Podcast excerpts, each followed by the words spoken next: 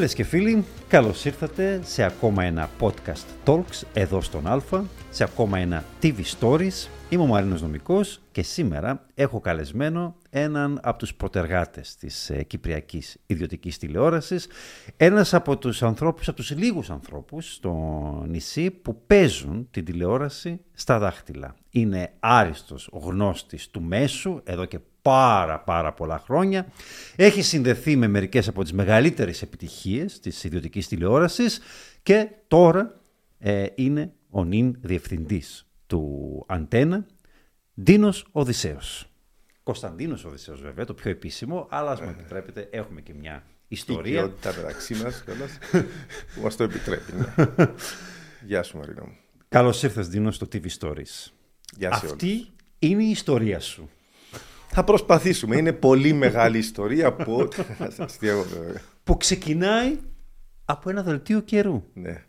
Στον λόγο, αρχές του 90, Στην πραγματικότητα ξεκίνησε μαζί και με μια εκφώνηση στα ελληνικά. Δηλαδή ένα, μια μετατροπή τέλος πάντων στα ελληνικά ενός ντοκιμαντέρ που είχε τον τίτλο Πυρηνική Εποχή. Α, μάλιστα. Ναι, έκανα και την εκφώνηση τότε ε, και παράλληλα με το δελτίο καιρού έκανα και τα τρέιλερ τα οποία α, όχι μόνο εκφωνούσα αλλά και τα έκανα και μοντάζ. Δηλαδή, Το οποίο δελτίο καιρού όμως δεν ήταν ένα συνηθισμένο δελτίο καιρού, σωστά; Ναι, ήταν το πρώτο δελτίο καιρού στην Κύπρο με χάρτες πίσω ήταν το, το blue screen ε, τότε και μ, έπρεπε τότε να κοιτάω έναν μπλε τοίχο και ε, να υποκρίνομαι ότι βλέπω χάρτες. Ενώ στην πραγματικότητα τους χάρτες τους έβλεπα στο monitor που ήταν ε, στην άκρη εκεί δεξιά και καθώς γύριζα έτσι έπεφτε το μάτι μου κάτω και περίπου για να μην δείξω ας πούμε την πάφο ε, στον Απόστολο Αντρέα έπρεπε περίπου να, να βλέπω εκεί τον εαυτό μου που, που... Ήταν όμως κάτι διαφορετικό έτσι. δηλαδή- Και σχολίαζες όμως ταυτόχρονα. ναι, είχα και αυτή- επικαιρότητα. ναι, ναι, ήταν αυτό. Το είχα και όταν μετά, όταν έκανα και δελτία ειδήσεων. Δηλαδή, Είχες το σαράκι από τότε. ναι, ναι, να ρίχνω έτσι κάποιες Ή- σπόντες. Ήταν στο concept να κάνεις ένα διαφορετικό δελτίο καιρού ή ήταν δική σου πρωτοβουλία; Ε, γι- γι' αυτόν πήγα στην τηλεόραση. Ήταν η ιδέα του Έλμου του Νεοκλέους. Αυτός είχε την ιδέα που είχε έρθει από την Αμερική και άλλοι σκηνοθέτες βέβαια του λόγου είχαν έρθει από την Αμερική. Ο, ο Έλμος ήταν και επικεφαλής τότε των σκηνοθετών. Αυτό που και- βλέπω κάτι στην Αμερική και νομίζουν ότι μπορούν να το προγραμμάσουν εδώ. Και όμως το κάναμε αρκετά καλά. Δεν μπορείς να πεις. Γιατί να σου πω γιατί. Γιατί ο λόγος τότε είχε την τελευταία λέξη της τεχνολογίας. Ναι, ναι. Συνεπώς δεν ήταν κάτι που δεν μπορούσε να λειτουργήσει. Βέβαια, στην Αμερική ε, υποθέτω ότι οι περισσότεροι που το κάνουν είναι ειδικοί, είναι μετεωρολόγοι. ε, προσπαθούσα να το παίξω κι εγώ μετεωρολόγο. Και με ρωτούσαν και έξω δε, για τον καιρό τους. Λένε εντάξει, για να γιατί. Δεν είμαι μετεωρολόγο. Δηλαδή, έλεγα την αλήθεια. Εντάξει, ήταν όμως το παράθυρο από το οποίο πήδηξα μέσα στην τηλεόραση. Και συνέχισες. Ε, μετά από δηλαδή αυτό; και σε χρόνο ρεκόρ. Ε, είδες ότι σου πάει; Ναι, μου, Είδα κι άλλοι ότι σου πάει; Το είδαν και, οι- και οι προϊστάμενοι εκεί πέρα στο λόγο και μου έκαναν πρόταση να φύγω από. Να παρατηθώ δηλαδή από τη μόνιμη θέση δασκάλου την οποία κατήχα στη Κυριολεκτικά δημόσια- ήταν καιρός να παραιτηθείς. πέντε χρόνια. ε, και έφυγα. Ήταν μεγάλο ρίσκο και για την οικογένεια μου γιατί εγώ είχα και δύο μικρά παιδιά έτσι. Ε, Ναι, άφησε δηλαδή μόνιμη θέση. Μόνιμη θέση στο δημόσιο. Διορισμένος δάσκαλος. Ναι. Ήθελα να δώσω το παράδειγμα ότι ε, ε, ε, δεν είναι μόνο αυτοί που, που θέλουν να μπουν στη δημόσια υπηρεσία και αυτοί που έχουν την τόλμη να βγουν και να διεκδικήσουν τέλος πάντων την τύχη τους στον ιδιωτικό τομέα. Και το έκανα. Δηλαδή το ρίσκαρα και το έκανα και δεν το μετάνιωσα ποτέ. Ναι, γιατί πήγαινε σε κάτι σε ένα μέσο το οποίο τότε η ιδιωτική τηλεόραση άρχισε να ήταν στα σπάργανα Ναι. ακόμα στην ε, Κύπρο. Εντάξει, και στην Ελλάδα είχε πο- ελάχιστα χρόνια πιο Ναι, ήταν πριν. λίγα χρόνια πριν. Ήταν από το 89. Εκεί, άρα και δεν υπήρχε και η σιγουριά ότι αυτό το πράγμα θα πετύχαινε. Δεν υπήρχε. Θα, πρέπει να σου πω ότι λειτουργήσα τελείως με το ενστικτό. Δηλαδή, ε, και τώρα σήμερα, δηλαδή αν ήμουν σήμερα, μπορεί να το σκεφτόμουν 10 φορές παραπάνω. Τότε ήμουν αποφασισμένος. Ήρθαν και ραγδαία τα πράγματα. Δηλαδή, ε, με είδαν, μου έκαναν. Πρώτα... ε, Έφτιαξα πράγματα στο λόγο που δεν ήταν στη μένα. Αυτή είναι η πραγματικότητα. Δηλαδή, δε- δε- ανακοινωόταν ένα πρόγραμμα. Έτσι, ε, έβγαινε, πήγαινε στα περιοδικά. Εγώ ήμουν αυτός που είπα, μα πρέπει να βάλουμε περιλήψεις Ναι. και τις περιλήψεις και, και τα πάντα. Δηλαδή, ως τι λεπτομέρειες και ήμουνα και υπεύθυνος ροής ταυτόχρονο.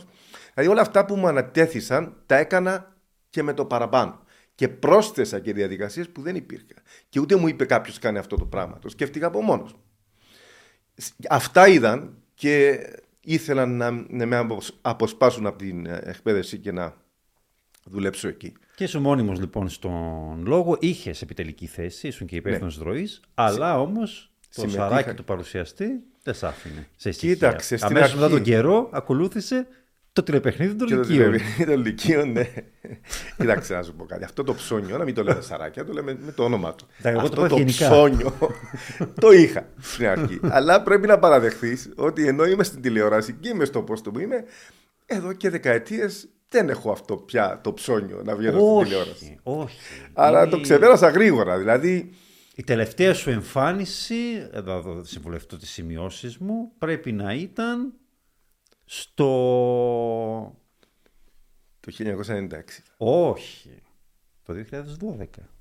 Ναι, έκανα μια χρονιά. Ειλικρινά. Το, το ειλικρινά. ναι, είπα μια φορά Α το κάνουμε και αυτό, αφού μπορώ και έχω και τις γνώσεις. Ναι, αλλά και πριν όμως έχεις δίκιο. Γιατί και πριν πάλι είχαν πολλά χρόνια. Δηλαδή και το, τότε με το talk show εκείνο εμφανίστηκες μετά από πάρα πολλά ναι, χρόνια. Ναι, από πάρα πολλά χρόνια. Λοιπόν, Πρέπει να ήταν το 95, έκανα λάθος. Το 95 ήταν τελευταία ναι. φορά που εμφανίστηκα στη δελτία. Ε, έφυγες γιατί σε κέρδισαν οι θέσεις πίσω από την ε, κάμερα. Ναι, ε, Επιτελικές. Ήσουν ε, γενικός διευθυντής και στο Σίγμα και στον Αντένα, θέση την οποία διατηρείς μέχρι σήμερα. Ναι. Λοιπόν, ε, στο τηλεπαιχνίδι των Λυκείων λοιπόν ήταν και συμπαρουσιάστρια η Σάρα Φένουικ. Ναι. Έτσι, σωστά; Ναι, ναι, ναι, θυμάμαι. Δεν θυμάμαι, ενώ το, το διάβασα, δεν ήμουν εδώ. Τέλει Σάρα, ναι. Μιλάμε 95, πότε; Mid-90s. Αυτό ήταν, όχι, αυτό ήταν το 92 με 93. Α, 92-93. Α, ήταν στην αρχή, δηλαδή ήταν περίπου 6 ναι. μήνες μετά που ξεκινήσαμε.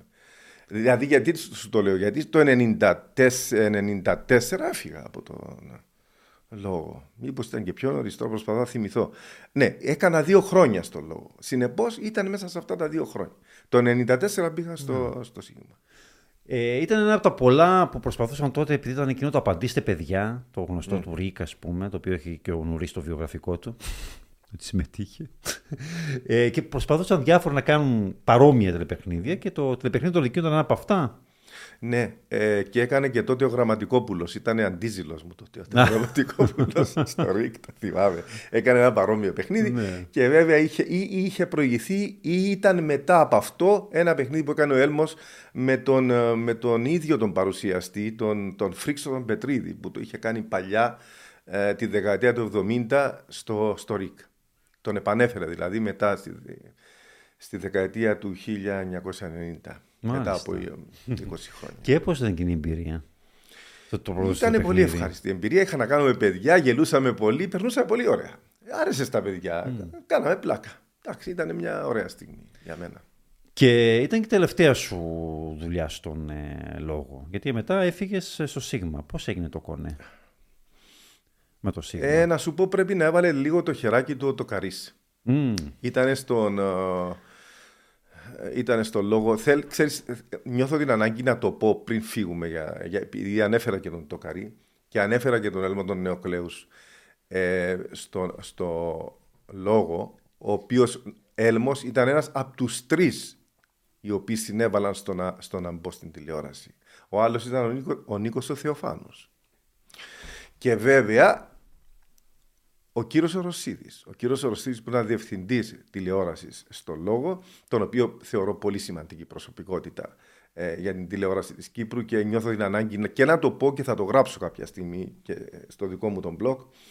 Ε, είναι από τους πιο σημαντικούς ανθρώπους της ε, Κύπρου. Και να το δούμε και εδώ στο TV ε, Stories. Ναι, ναι, εγώ νομίζω ότι πρέπει να το φωνάξεις. Είναι δηλαδή ο άνθρωπος που κάνει τις μεγαλύτερες επιτυχίες τηλεοπτικές στο ΡΙΚ. Ήταν και άλλοι. Αλλά θεωρώ ότι ο, ο κύριο είναι ίσως ο πιο σημαντικός ή από τους πλέον σημαντικούς. Ήταν αυτοί οι τρεις που συνέβαλαν στο να, στο να μπω στην τηλεόραση και μετά ο Τοκαρής πρέπει να μίλησε με τον, ε, με τον Νίκο το Χατζικοστή. Το Καρύ, παιδί μου, πάντα πίσω από όλα είναι το Καρύ. Το έχεις προσέξει. Ο Καρύ είναι μεγάλη προσωπικότητα.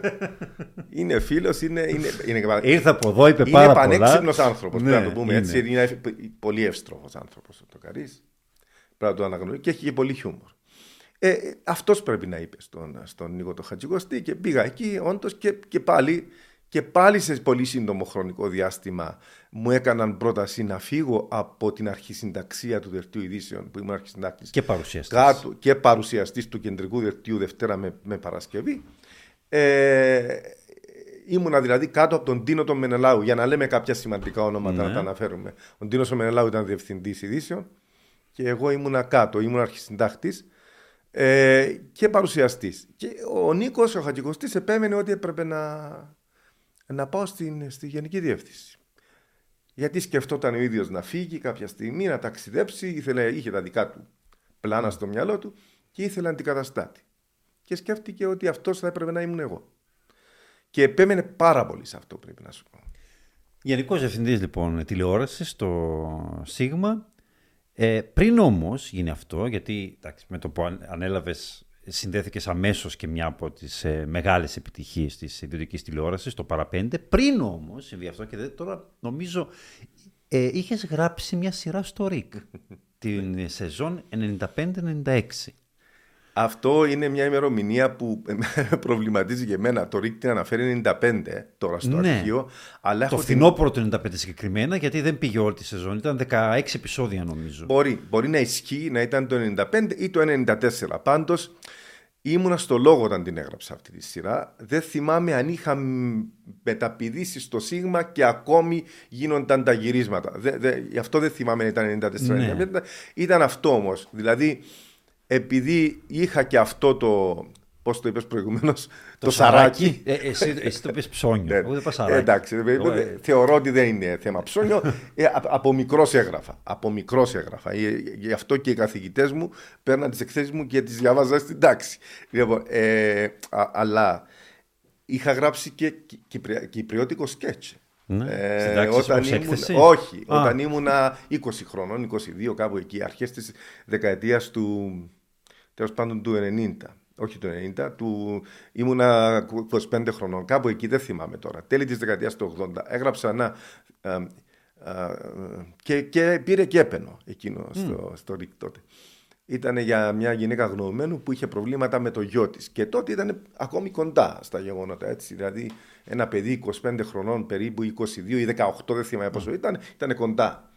Στην... Λοιπόν, ε, αυτό παρένθεση και επανερχόμαστε. Ναι. Και μου δόθηκε η ευκαιρία. Δεν ξέρω πώς έγινε, δεν θυμάμαι τις λεπτομέρειες. Πάντως θυμάμαι ότι ήταν η Σοφία Ιμουαήμου που το πήρε και το σκηνοθέτησε. Ήταν πρωταγωνιστής ο, ο Γιώργος Ιμουαήμης, ήταν η Αντρούλα Ηρακλέους, ε, η, Λένια Σορόκου. η Λένια Ισορρόπου. Ο Κώστας ο Δημητρίου. Ο Κώστας ο Δημητρίου που πήγε λίγο μετά, ήταν και ο Τσουρής. Ήταν, Ναι, ήτανε- πολλοί κόσμος. Ναι, ήταν αρκετοί μέσα. Ο Ξίστρας. Ε, είδα είδα ναι, και ναι. επεισόδιο, ό- όσο άντεξα βασικά. Άρχισε να Ε, αντέξει. Κριντζάρει λίγο σήμερα η σειρά, είναι η αλήθεια. Ε, καλά, Αλλά εντάξει, εντάξει, ναι, τώρα ναι, μιλάμε έχεις για δίκιο. mid-90s, οπότε... Έχεις δίκιο σε αυτό. ναι. Αλλά θεωρώ ότι την εποχή που έγινε ήταν πρωτοποριακό για Ναι, τον. και Ήταν επίσης- διαφορετικό. Και επίσης ε, ήταν, έμοιαζε πάρα πολύ και η δομή και το στυλ και το χιούμορ και όλα αυτά με μετέπειτα ε, παρόμοιες, Εγώ μεγαλύτερες επιτυχίες. θέλω ας να πούμε. είμαι ειλικρινής. Όπως και οι σειρές του Τσάκα στο Α, Ring. μπράβο. Αυτό ήθελα να Ε, έλεγα. μοιάζει πάρα πολύ με το ξέφραγο αμπέλι, αν και νομίζω το ξέφραγο αμπέλι προηγήθηκε και με το βουράτε που αργότερα ακολούθησε. Ναι. Ε, αυτό. Ήταν σαν προάγγελος. ε, Ναι. ότι, Ε, γιατί θεωρείται το παραπέντε ως η σειρά που έβαλε, που, που έκανε την μετάβαση της ε, κυπριακής κομικής σειράς από το κυπριώτικο σκέτς στο sitcom πλέον, στην κομμωδία καταστάσεων. Ε, όμως το ξέφραγο αμπέλι σαν να έκανε λίγο τη δουλειά πιο μπροστά, απλά Ναι, να, το, έτσι να είναι, πέρασε όπως στη λες. λύθη. Όπως να το φάγε λες. το σκοτάδι. Και στη λύθη πέρασε και τότε δεν πιστεύω ότι έκανε μεγάλη επιτυχία. Ήταν όμως ένα πράγμα φρέσκο για το Ρικ. Δηλαδή, αν το δεις σήμερα μετά από τόσα χρόνια, εκεί που ήταν κυπριώτικα σκέτς Ναι, και αυτά ναι, τα πράγματα, ξαφνικά βλέπεις ένα πιο μοντέρνο πράγμα που με έμοιαζε πολύ. καθημερινές Ναι, καταστάσεις. με την Αμερικάνικη κομμωδία καταστάσεων. Τα- ε, εκεί πήγαινε, ας πούμε, το θέμα. Ήταν και αυτό επεισόδια. Και ήταν επίσης σίγουρα και πιο κάτι φρέσκο. από τις σειρές του Δαλιανίδη. Ε, προ, ε, πρόσεξα κάποιες επιρροές, ας πούμε, τις Ε, σειρές που- του Γιώργου Κωνσταντίνου και του Γιάννη Δαλιανίδη στην Ελλάδα που μας Μπορεί είναι οργανώσαν τότε. υποσυνείδητα. Δεν, ε, εντάξει. Μπορεί να ήταν υποσυνείδητα. Ε, Σίγουρα. μάλιστα. Ε, οπότε έμεινε έτσι κι αλλιώς αυτό υπήρχε πλέον, Ναι. είχες δοκιμαστεί στο γράψιμο, άρα τώρα στο Σίγμα και ως ε, διευθυντής και σεναριογράφος και Μα- έρχεσαι στη δεύτερη σεναριακή σου δουλειά. Άκουσε να δεις τώρα, υπήρχε και ένα άλλο θέμα εκεί. πέρα από το ψώνιο και το σαράκι, θα να γράψω, που πάντα το ήθελα αυτό. Εγώ πίστευα ότι πρέπει να κάνει αυτό το πράγμα το σήμα. Δεν έβλεπα άλλο τρόπο. Δεν έβλεπα άλλο τρόπο πώς θα ανέβει από, από την αφάνεια στην οποία ήταν τηλεοπτικά. Γιατί μην ξεχνάς, είχε προηγηθεί ο Αντένα ένα χρόνο πριν. Πρόλαβε ο Αντένα, μπήκε με πολύ δυνατό πρόγραμμα.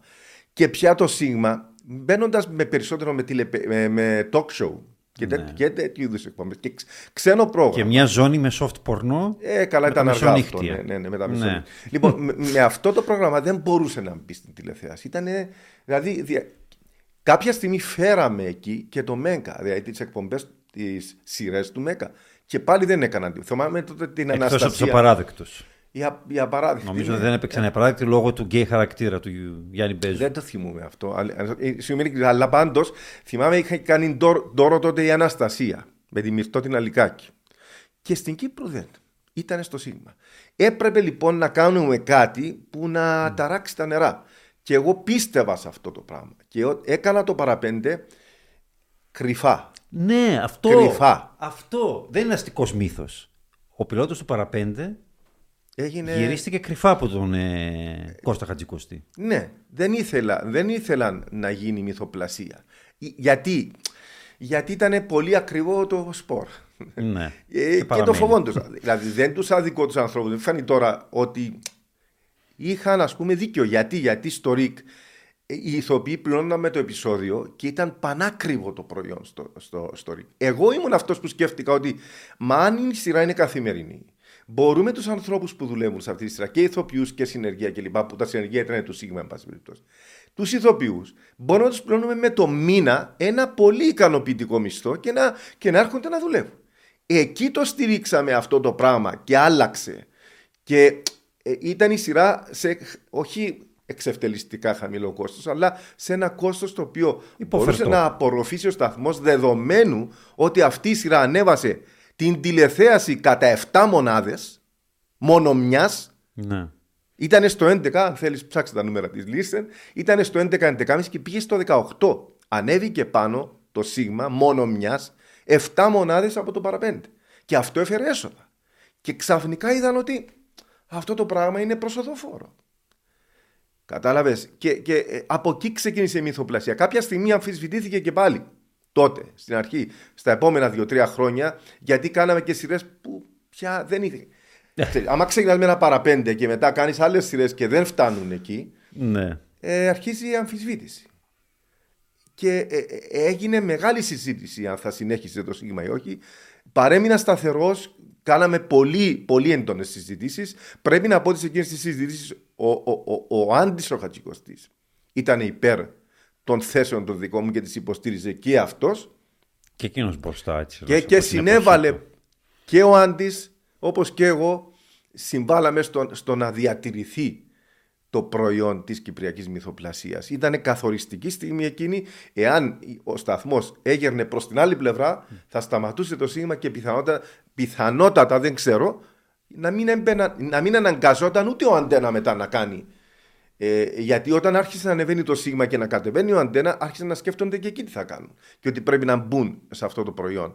Και έτσι συνεχίστηκε η μυθοπλασία. Το παραπέντε το οποίο έγραφες πολλές φορές και τελευταία στιγμή τελευταία και περιείχε το επεισόδιο ακόμα και πρόσφατη επικαιρότητα. Ναι. Της ίδιας μέρα, της προηγούμενης ναι. μέρας. Είχαμε ας πούμε κύπελο το, το, το, απόγευμα, ναι. στι 4 ώρα το απόγευμα. Και ε, υπήρχε το story του επεισοδίου, το ξεκινούσα και στο το, τέλος μπαίνει ο Σοφοκλής με τις σημαίες του Αποέλ, γιατί κέρδισε, ξέρω εγώ, το Αποέλ, και φώνασε ότι κερδίσαμε σήμερα. Και το βράδυ, ας πούμε, βλέπανε το επεισόδιο που μέσα στο επεισόδιο τέλος πάντων πανηγυρίζει για το σημερινό αποτέλεσμα. Που το έλεγε, δεν είπε απλώς κερδίσαμε. Και μπορούσε να πει και αυτό το πέναλτι, έλεγε και κάποιες λεπτομέρειες. Για να μην φάνει ότι ήταν από πριν. να είναι σίγουρος ο θεατής ότι ήταν της ίδιας ημέρας. Ήταν ένα πράγμα δηλαδή. Κοίταξε να δεις τώρα. Αυτό δεν το χαρακτηρίζεις Προ, ε, πρωτοποριακό. πρωτοποριακό. Ναι, για δηλαδή, την εποχή και για την ε, συγκεκριμένη τηλεόραση, την κυπριακή ναι. τηλεόραση, φυσικά. Ήτανε. Το είχε κάνει και η Ελλάδα με το έναν ελληνικό, mm. με το Σταμάτη Φασουλή. Αλλά εντάξει, εκείνο δεν έπιασε. Εκείνο είχε μέχρι και επικαιρότητα τη προηγούμενης μέρας. Ναι. Και, μα το χαρακτηριστικό επεισόδιο ήταν αυτό που έβαλα mm. και στο, στο δικό μου το YouTube με τις εκλογές. Ναι. Το δεύτερο γύρο των εκλογών του 1998 που κέρδισε τον, ο, ο Κληρίδης τον, τον αντίπαλο του τον Ιακώβου τότε και συζητούσαν τις εκλογές και τις λεπτομέρειε και πόσα ήταν τα άκυρα ψηφοέρτε. Ήταν τα πάντα γιατί το γράφαμε. Όλη νύχτα το έγραφα και το άλλο πρωί ήρθαν, πήραν το σενάριο και ξεκίνησαν ναι. να το γυρίζουν. Και το... γινόταν μοντάζ την ίδια ώρα. Το παραπέντε μετά είχε σταματήσει και μετά επανεμφανίστηκε. Ναι. Επανεμφανίστηκε γιατί, γιατί οι σειρές που ακολούθησαν δεν είχαν την επιτυχία του παραπέντε. Και ε, μου ασκούσαν πιέσεις από πάνω, ενώ εγώ δεν ήθελα. Ναι. Μου ασκούσαν πιέσεις ξαναφέρει το παραπέντε, ξαναφέρει το παραπέντε. Εγώ ήξερα ότι θα ήταν ξαναζεσταμένο φαγητό. Αλλά ήρθε, εντάξει, δεν, δεν έκανε μεγάλη επιτυχία. Μετά απλώς υπήρχε εκεί. Δεν είχε και ένα επεισόδιο, δεν ήταν με το σχέδιο Ανάνο, mm. θυμάμαι καλά, και μάλιστα που κατακεράβωνε το σχέδιο. Ναι. Εσύ το έχεις γράψει εσύ εκείνο; Κοίταξε να δεις. Γιατί λίγο σαν να έχετε σε αντίθεση με τις απόψεις που πιστεύει ότι το έγραψα εγώ; Όχι. Λοιπόν, το παραπέντε. Δεν δε συνάδει, αλλά δεν ξέρω τότε. Κοίταξε, τότε ήταν άλλες εποχές. Mm. Άγριες εποχές. Ναι, τότε ναι. και εγώ είχα μόλις ένα χρόνο στην Κύπρο. Και αυτά που έζησα ήταν, ήταν ναι. τρομακτικά. Ε, και δεν ξέρω Μπορεί να, να έχεις άλλες απόψεις. Όχι, να σου πω. Ε, καθόλου. Τις απόψεις αυτές που έχω Α. σήμερα πρέπει να σου πω τις έχω από 10-12 χρονών. Ωραία. Δεν τις έχω αλλάξει. λοιπόν, είμαι, είμαι πολύ σταθερός. Ξέρω άλλους που άλλαξαν είτε προς τη μία είτε προς την άλλη κατεύθυνση. Εγώ δεν τις έχω αλλάξει. Λοιπόν, ε, ε αυτός ο κύκλος του παραπέντε τότε δεν τον έγραφα εγώ. Mm. Δεν, τον, δεν, δεν θυμάμαι ποιοι τον έγραφαν ε, και δεν θέλω τώρα να, να πω ποιοι έγραφαν. Πάντως στον πρώτο δεύτερο κύκλο εγώ ήμουν ο βασικός σεναριογράφο που ξεκίνησε για τη σειρά, δηλαδή ήταν πέντε επεισόδια τη βδομάδα και δεν τα προλαβαίνα. Έπρεπε να έχω συνεργάτες. Ήταν ο Μάριος ο Μουσουλιώτης, ήταν ακόμη ε, κάποιος σεναριογράφο που, δεν που δεν ήθελε να αναφέρω τότε το όνομά του. Ελπίζω σήμερα μπορώ να το αναφέρω. Ναι, μπορώ. Είναι ο Αντρέα ο Χατζηλοίζου. Τότε δεν μπορούσα για κάποιους λόγους να το λέω. Ε, και με βοηθούσαν αυτοί οι άνθρωποι. Δεν θυμάμαι αν κάποιος ή κάποιοι από αυτούς συνέχισαν μετά τον, τον, τον κύκλο το συγκεκριμένο. Πάντως η αλήθεια είναι ότι εκνευρίστηκα πάρα πολύ όταν είδα εκείνο το επεισόδιο. Γιατί είχα πει ότι εντάξει, εγώ διαφωνώ. Η θέση μου είναι καθαρή. Είναι διαφορετική. Και προπαντός ήμουν υπέρ του να μην είναι με αυτόν τον τρόπο, να μην γίνεται με αυτόν τον τρόπο η προπαγάνδα υπέρ της μία άποψης. Μπορεί εγώ να είχα την αντίθετη άποψη, αλλά δεν ήταν αυτό το θέμα. Το θέμα ήταν γιατί να χρησιμοποιείται μια τηλεοπτική σειρά και δει το δικό μου το προϊόν, αυτό που γέννησα εγώ, το δημιούργησα, να το χρησιμοποιούν για να κάνουν προπαγάνδα. Ε, δεν ξέρω ποιος ευθύνεται για αυτό το πράγμα. Εντάξει, που σειρές που παίρνουν μια πολιτική άποψη πάρα πολλές. Δεν είναι. Να σου πω όμως, να σου πω, ήταν τότε το κλίμα τέτοιο. Άλλωστε ναι. και το αποτέλεσμα του δημοψηφίσματος ήταν 75,5-76% δεν θυμάμαι. 76%. Συνεπώς, δύο στους τρεις είχαν αυτή την άποψη. Λοιπόν, δεν είναι παράξενο λοιπόν που παρίσφρησαν αυτές οι ιδέες και μέσα στα σενάρια mm. των τηλεοπτικών σειρών. Διαφωνώ κάθετα με αυτό που έγινε. Εμένα με πλήγωσε και με στεναχώρησε πάρα πολύ το να βλέπω ένα επεισόδιο της δικής μου σειράς και να κάνει προπαγάνδα. Ναι. Το λέω, αλλά ε, δεν μπορώ και να κατηγορήσω κανένα για αυτό το πράγμα γιατί αυτό ήταν το κλίμα εκείνης της εποχής. Ήταν, ήταν εκείνο το κλίμα. Αμέσως μετά το παραπέντε, νομίζω το 1999, το Σεπτέμβριο του 1999, ε, βγήκε το εκτός ελέγχου. Στον αέρα του Σίγμα, μία σειρά που έγραφες εσύ και η οποία θύμιζε προάγγελο του Βουράτε Γειτόνι. Λοιπόν, ναι, ναι. Ήδη τους, ήταν η έννοικη μιας πολυκατοικίας και αληθεύει ότι στο team υπήρχε και ένας Γιώργος Τσάκας. Ναι. Ε, στο συγγραφικό team. Στην πραγματικότητα, το εκτός ελέγχου, και σε ευχαριστώ που μου θύμισες τον τίτλο, γιατί τον είχα ξεχάσει. ήταν μια προσπάθεια. Εβλέποντά την καταλαβαίνω γιατί. Ήταν μια προσπάθεια να φτιάξουμε ένα sitcom. Που, και από αυτό το sitcom μάζεψα ε, το χαρακτήρα της, της, ε, της γειτόνισσας, της γεροντοκόρης, που την έκανε η Λένια Ισορόκου στο, ε, στο ε, ξέφραγο Αμπέλη. Στο ξέφραγο Αμπέλη και είχε τον ίδιο, το ίδιο όνομα. Ναι, Πούρτου. Ναι, η κυρία Πούρτου. Η κυρία Πούρτου. Ναι, λοιπόν. Ε, και πήραμε το χαρακτήρα και. Ναι, τα πρώτα, τα πρώτα επεισόδια τα γράφαμε και εγώ και ο Τσάκας. Η σειρά όμως δεν πέτυχε. Ήταν μια μεγάλη αποτυχία. Βέβαια δεν τα γράψαμε όλα. Δεν θυμάμαι τώρα. Κάποια στιγμή. Δεν θυμάμαι ποιοι συνέχισαν να το γράφουν αυτό το πράγμα μέχρι που σταμάτησε. Δεν πήγε μακριά η βαλίτσα. Όχι, νομίζω ότι κόπηκε μέχρι το Δεκέμβριο Ναι, έφτασε. ναι, ναι. Δεν πέρασε το Δεν 2000, θυμάμαι ναι. ποιοι το έγραφα. Πήγε για τρεις μήνες μόνο. Σίγουρα έγραφα και εγώ στην αρχή και ο Γιώργος ο Τσάκας Ναι. έγραφε. Ε, αλλά δεν λειτουργήσε. Ε, από εκεί φαίνεται ότι πήρε τα εφόδια ο Γιώργος ο Τσάκας για το βουράτι γειτόνι. Ε, λέγεται ότι είχες κάποια εμπλοκή εσύ; Να σου πω, στο Στη βράδυ θρηλυκή γειτόνι θα σειρά σου πω, του αλλά πριν Σίγμα. πάμε, εγώ θεωρώ ότι ο Τσάκας, ο Γιώργος, ε, δεν χρειαζόταν το, το εκτός ελέγχου για να μπει σε αυτό το πνεύμα. Είχε κάνει στο ΡΙΚ τα μικροαστικά, που ήταν Ναι. μια σειρά πολύ πρωτοποριακή και εκείνη και πολύ φρέσκια σειρά για το ΡΙΚ. Είχε προηγηθεί αυτή η σειρά. Και ήταν εκεί που είδα εγώ το ταλέντο του Τσάκα. Γι' αυτό και έφερα εγώ τον Γιώργο τον Τσάκα στο Σίγμα. Ναι, τα Γιατί εγώ του μικροαστικά θεω, θεωρείται ότι ο, ο παππούς βασικά, ο μπαμπάς του βουράτι γειτόνι. ναι, γιατί τα- έμοιαζε πάρα πολύ. Τα ε, το μικροαστικά concept. ήταν μια πολύ καλή σειρά. Εμένα μου άρεσε πάρα πολύ. Ήταν φρέσκια σειρά για το Ρικ. Ήταν αυτό με τον Κατσαρί. Ναι. in Μετά drag. είχε κάνει ο Γιώργος το ένα μήλο την ημέρα που δεν. ε, δεν ε, ε, Ναι, τους δεν τηλεθεατές άρεσε τους και κάνει πολύ. πέρα και τους Ε, έκανε. Ναι, ναι, δεν ακόμα άρεσε και, και πάρα σήμερα. πολύ. Νομίζω, Και- ναι. Τι, ε, το έθεσες πολύ ευγενικά. ναι. Για το Καλά, ένα μήλο την κοίταξε ημέρα. να δεις. Και όταν... Και, και το τραγούδι δηλαδή ακόμα στοιχιώνει τη μνήμη μου. Να το κάνει να τραγούδι μην του το, τίτλου. ε, δεν το θυμάμαι. αλλά Ναι, καλύτερα- καλύτερα. Άκου να σου πω. Ε, και όταν είπα να, φέρω, να φέρουμε τον, τον Γιώργο τον Τσάκα στο, στο Σίγμα τότε, πάλι είχα ενστάσει. Α, μου λέει, το, ε, δεν βλέπεις το ένα μήλο την ημέρα, τους λέω. Ε, έχω, έχω δει και τα μικροαστικά τους, λέω. Και τα μικροαστικά ήταν μια πο- πάρα πολύ καλή σειρά και την έγραψε ο Γιώργος ο Τσάκας. Εάν αυ- σε αυτή τη σειρά κάτι δεν του βγήκε σωστά, δεν σημαίνει ότι πρέπει να τον κρεμάσεις. Και ήταν Είναι μόλις- καλό σενάριο. Μόλις 13 επεισόδια νομίζω τα μικροαστικά. δεν Ναι, ήταν περισσότερα. λίγα επεισόδια. Ναι. Λοιπόν, και πραγματικά ήρθε, θυμάμαι η εμπλοκή μου ποια ήταν. Το, το λέει συχνά ο Ζένιος αυτό, ο Γιώργος ο Ζένιος. Ε, είναι, η αλήθεια είναι ότι όταν μας έφερε τη- την πρώτη ιδέα ο Γιώργος ο Τσάκας ήταν το διαμέρισμα μόνο με, με, τους, με τα παιδιά δίπλα. Θυμάσαι, ήταν ο Σοβοκλής, ο Χριστόφορος και η Έλενα η Χριστοφίλη. Ναι. Ε, ήταν η ιδέα γύρω από αυτούς. Και ένιωσα πάλι εγώ ότι αυτό το πράγμα δεν, δεν είναι πλήρες και δεν είναι επαρκές.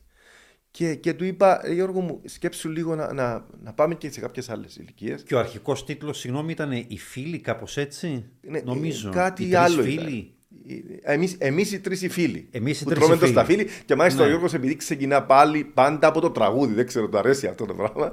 Ξεκινά πάντα. Του λέει θα γράψω ένα τραγούδι. Θα είναι εμείς οι τρεις οι φίλοι που τρώμε το σταφύλι. Και εγώ- Και εξηγήσαμε αυτό. Ε, ευτυχώς που Και όταν, και όταν το, ε, το συζητήσαμε, του λέω, γιατί δεν βάζεις, του λέω, και τον, τον ε, Ζένιο. Ήταν τότε που τελείωνε η σειρά τους εκεί στο ΡΙΚ με την ε, ο Μανώλης και Κατίνα. Μανώλης και του και λέω, Κατίνα, ναι. κοίταξε, ο Ζένιος είναι πολύ δημοφιλής ηθοποιός και πολύ καλός. Ε, γιατί δεν φέρνουμε τον Ζένιο και να βάλεις και την πεθερά σου να κάνει την γυναίκα του. Και τότε άρπαξε την ιδέα ο Γιώργος και ήρθε και έφερε πλήρες πλέον το βουράτε γειτόνι, πλήρε πακέτο το τι θα είναι αυτή η σειρά Βασικά έβαλε και όλους το τραγούδι. τους εμβληματικούς χαρακτήρες. Ναι, ναι, Την ναι, ναι, ε, ναι. τυπική κυπριακή οικογένεια. Τους νεοκύπριους. Μάλιστα. Δηλαδή εκεί με αυτή την κουβέντα πήγε και βρήκε ακριβώς ποιο θα ήταν το, το βουράτε γειτόνι. Που Εσύ βεβαίως είχες είναι κάποια δίκαιο. συγγραφική εμπλοκή στη σειρά; Μόνο σε ένα επεισόδιο. Έχεις γράψει ένα επεισόδιο. Ένα Ποιο; επεισόδιο, δεν θυμάμαι τώρα. Ε, ήταν ένα επεισόδιο, αν δεν κάνω λάθος, ήταν, ε, ήταν και ε, στην αρχή τουλάχιστον ήταν αυτοτελή τα επεισόδια. Δεν θυμάμαι μετά αν είχαν συνέχεια, αλλά υπήρχε αυτοτέλεια. Και επειδή ο Γιώργος έγραφε καθημερινή σειρά, δεν τα προλάβαινε. Είχε ε, κουραστεί, τον πιέζαμε κι εμείς, επειδή ξέρεις, όταν Ναι. δεν γίνονται τα επεισόδια, υπάρχει και κίνδυνος να μην βγεις στον αέρα, αλλά υπάρχει και αυξημένο κόστος. Και έτσι ε, έγραψα ένα επεισόδιο. Ε, δεν χρειάστηκε να γράψω δεύτερο. Ξέρεις, οι σεναριογράφοι έχουν διαφορετικό τρόπο προσέγγισης. Καταλαβες. Δηλαδή, και, και να σου πω και την αλήθεια, δεν δεν θα άρεσε σε κάποιον που είναι δημιουργός πατέρας μιας σειράς, ένας άλλος να έρχεται να παίρνει το παιδί του και να το βγάζει. Ναι, μιλάς εκ πείρας. Γιατί Ε, αυτό νομίζω το συνάντησα μετά αργότερα και σε άλλες σειρές και είχες τέτοια ζητήματα Ε, με άλλους να γράφουν σειρά δική σου. Ε, μα έχω δώσει Δεν πολλές υπήρχαν σειρές αυτά. να τις γράφουν άλλοι. εν πάση Πάρα πολλές. ε, το Σεπτέμβριο του 2000, πάλι στο Σίγμα, ε, βγήκε και η πρώτη από αυτό που φάνηκε μετά ότι θα είχες μία, ε, μία μάλλον πώς να το πούμε, ενασχόληση ή μια προσφυλή σου ε, μέθοδος, η, η προσαρμογή ε, ξένων σειρών. Βέβαια, ήταν ανεπίσημη η πρώτη σου προσαρμογή ξένης σειράς. Είχε προηγηθεί το παραπέντε που ξεπατήκωνε λίγο το Cheers, τουλάχιστον το σκηνικό του. Α, το σκηνικό. Ε, ναι, ε, το concept. Ναι, το ε, concept. ήταν το. Κύριε Πρόεδρε. Έτσι. Το κύριε Πρόεδρε. Που ήταν που- εμπνευσμένο, είναι από να το θέσω ευγενικά, από το Yes Prime Minister. Ναι, ναι. Εμπνευσμένο ήταν. Δεν Ναι. είχε αντιγραφή από το. δεν είχε κάτι. κατα- Είναι διαφορετικό. Και να σου πω κάτι. Ο πρώτος κύκλος προσπαθώ να μην το θυμάμαι. Έτσι, γιατί εγώ δεν ήρθα εδώ για να λιβανίσω τα γένια μου. Προσπαθώ τον πρώτο κύκλο να μην το θυμάμαι. Ήταν ένα α, τερατούργημα.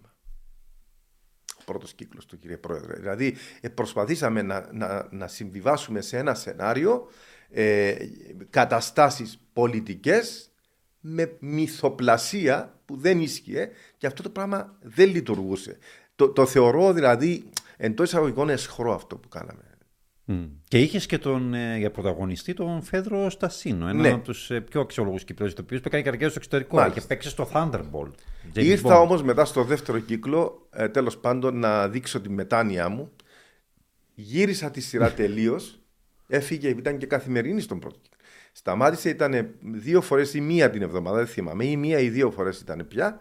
Και εκεί ήταν καθαρά πολιτική σάτυρα. Και πολύ εξευγενισμένη πολιτική σάτυρα.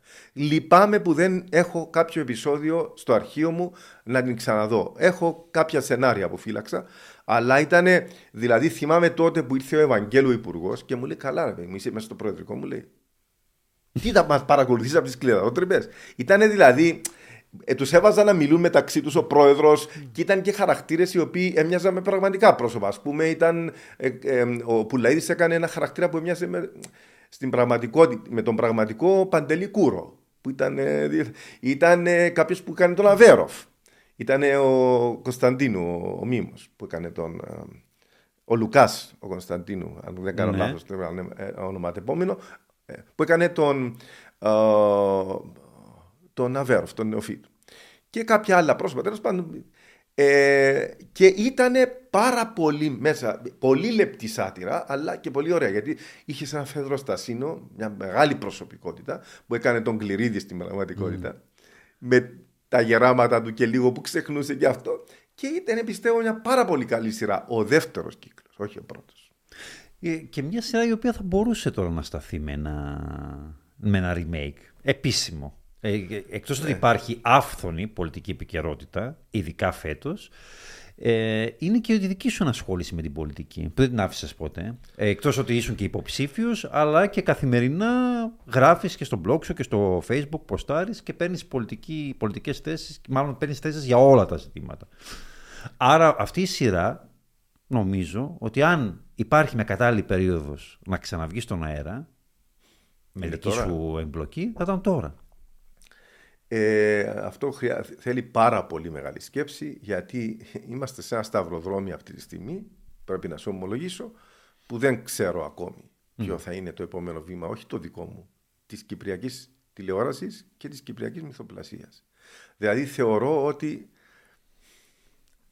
ε, ε, είναι, ε, ε, είμαστε, να- να μην πω σε αδιέξοδο γιατί δεν μου αρέσει αυτό το πράγμα να το, να το παραδεχτώ και δεν θέλω να το παραδεχτώ ότι είναι πολύ δύσκολο ποιο θα είναι το επόμενο βήμα.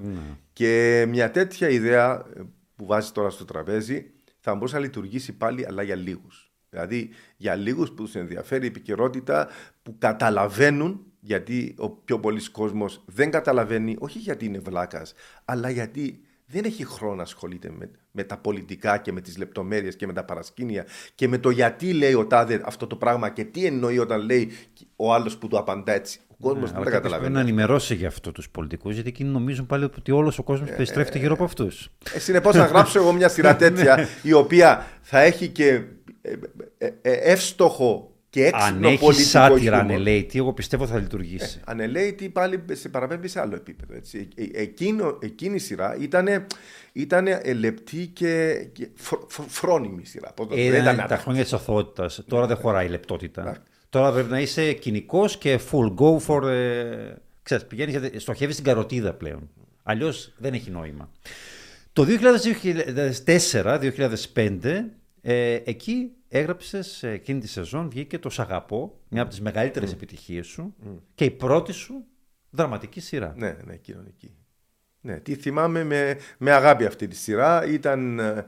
Ε, Εντάξει, είχε, είχε τα δικά της προβλήματα παραγωγής. Δηλαδή, αν, αν δεις σήμερα τα επεισόδια, ε, σε παραπέμπουν σε άλλη εποχή, αλλά... αλλά, Οι αλλά περισσότερες, ναι, οι περισσότερες θα το πούμε δεν έχουν ναι. γεράσει καλά. Αυτό είναι αλήθεια. ναι.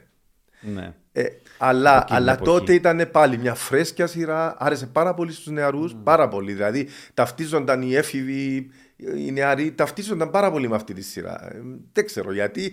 Ε, Και αυτός η οποία η- νομίζω, αν δεν κάνω λάθος, βγήκε από ανάγκη γιατί χάσατε μία σειρά στα μέσα της σεζόν. Θυμάσαι το, Πιθανότατα. το ότι ήθελε προκύψει. Α. Που φάγατε μαύρο, ήταν μια σειρά κομική με θέμα την ανταλλαγή συζύγων, Α, δύο μπράβο, ζευγαριών. ναι, ναι, το- το και θυμήθηκα. φάγατε μαύρο από την αρχή τηλεόρασης. Κοίτα να δεις πώς η μνήμη ε, βάζει χ και τα ξεχνάς. Ναι, αυτό. Εγώ το είχα ξεχάσει. Ναι, Τώρα που μου από το την θύμισες. πολύ ανοιχτόμυαλη και προοδευτική είναι ε, αρχή τηλεόρασης.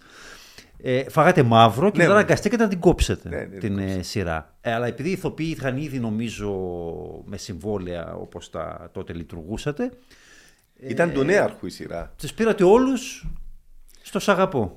Αρκετούς ναι, για να μην τους Ναι. αφήσουμε έτσι και κάναμε μια άλλη. Μπράβο, το θυμήθηκα. Ήταν ο ε. Χάρης ο Κολός, Ναι, η ναι, Θέα ναι. Χριστοδουλίδου. Μπράβο, ναι, αυτό έγινε. Ναι, ναι, ναι.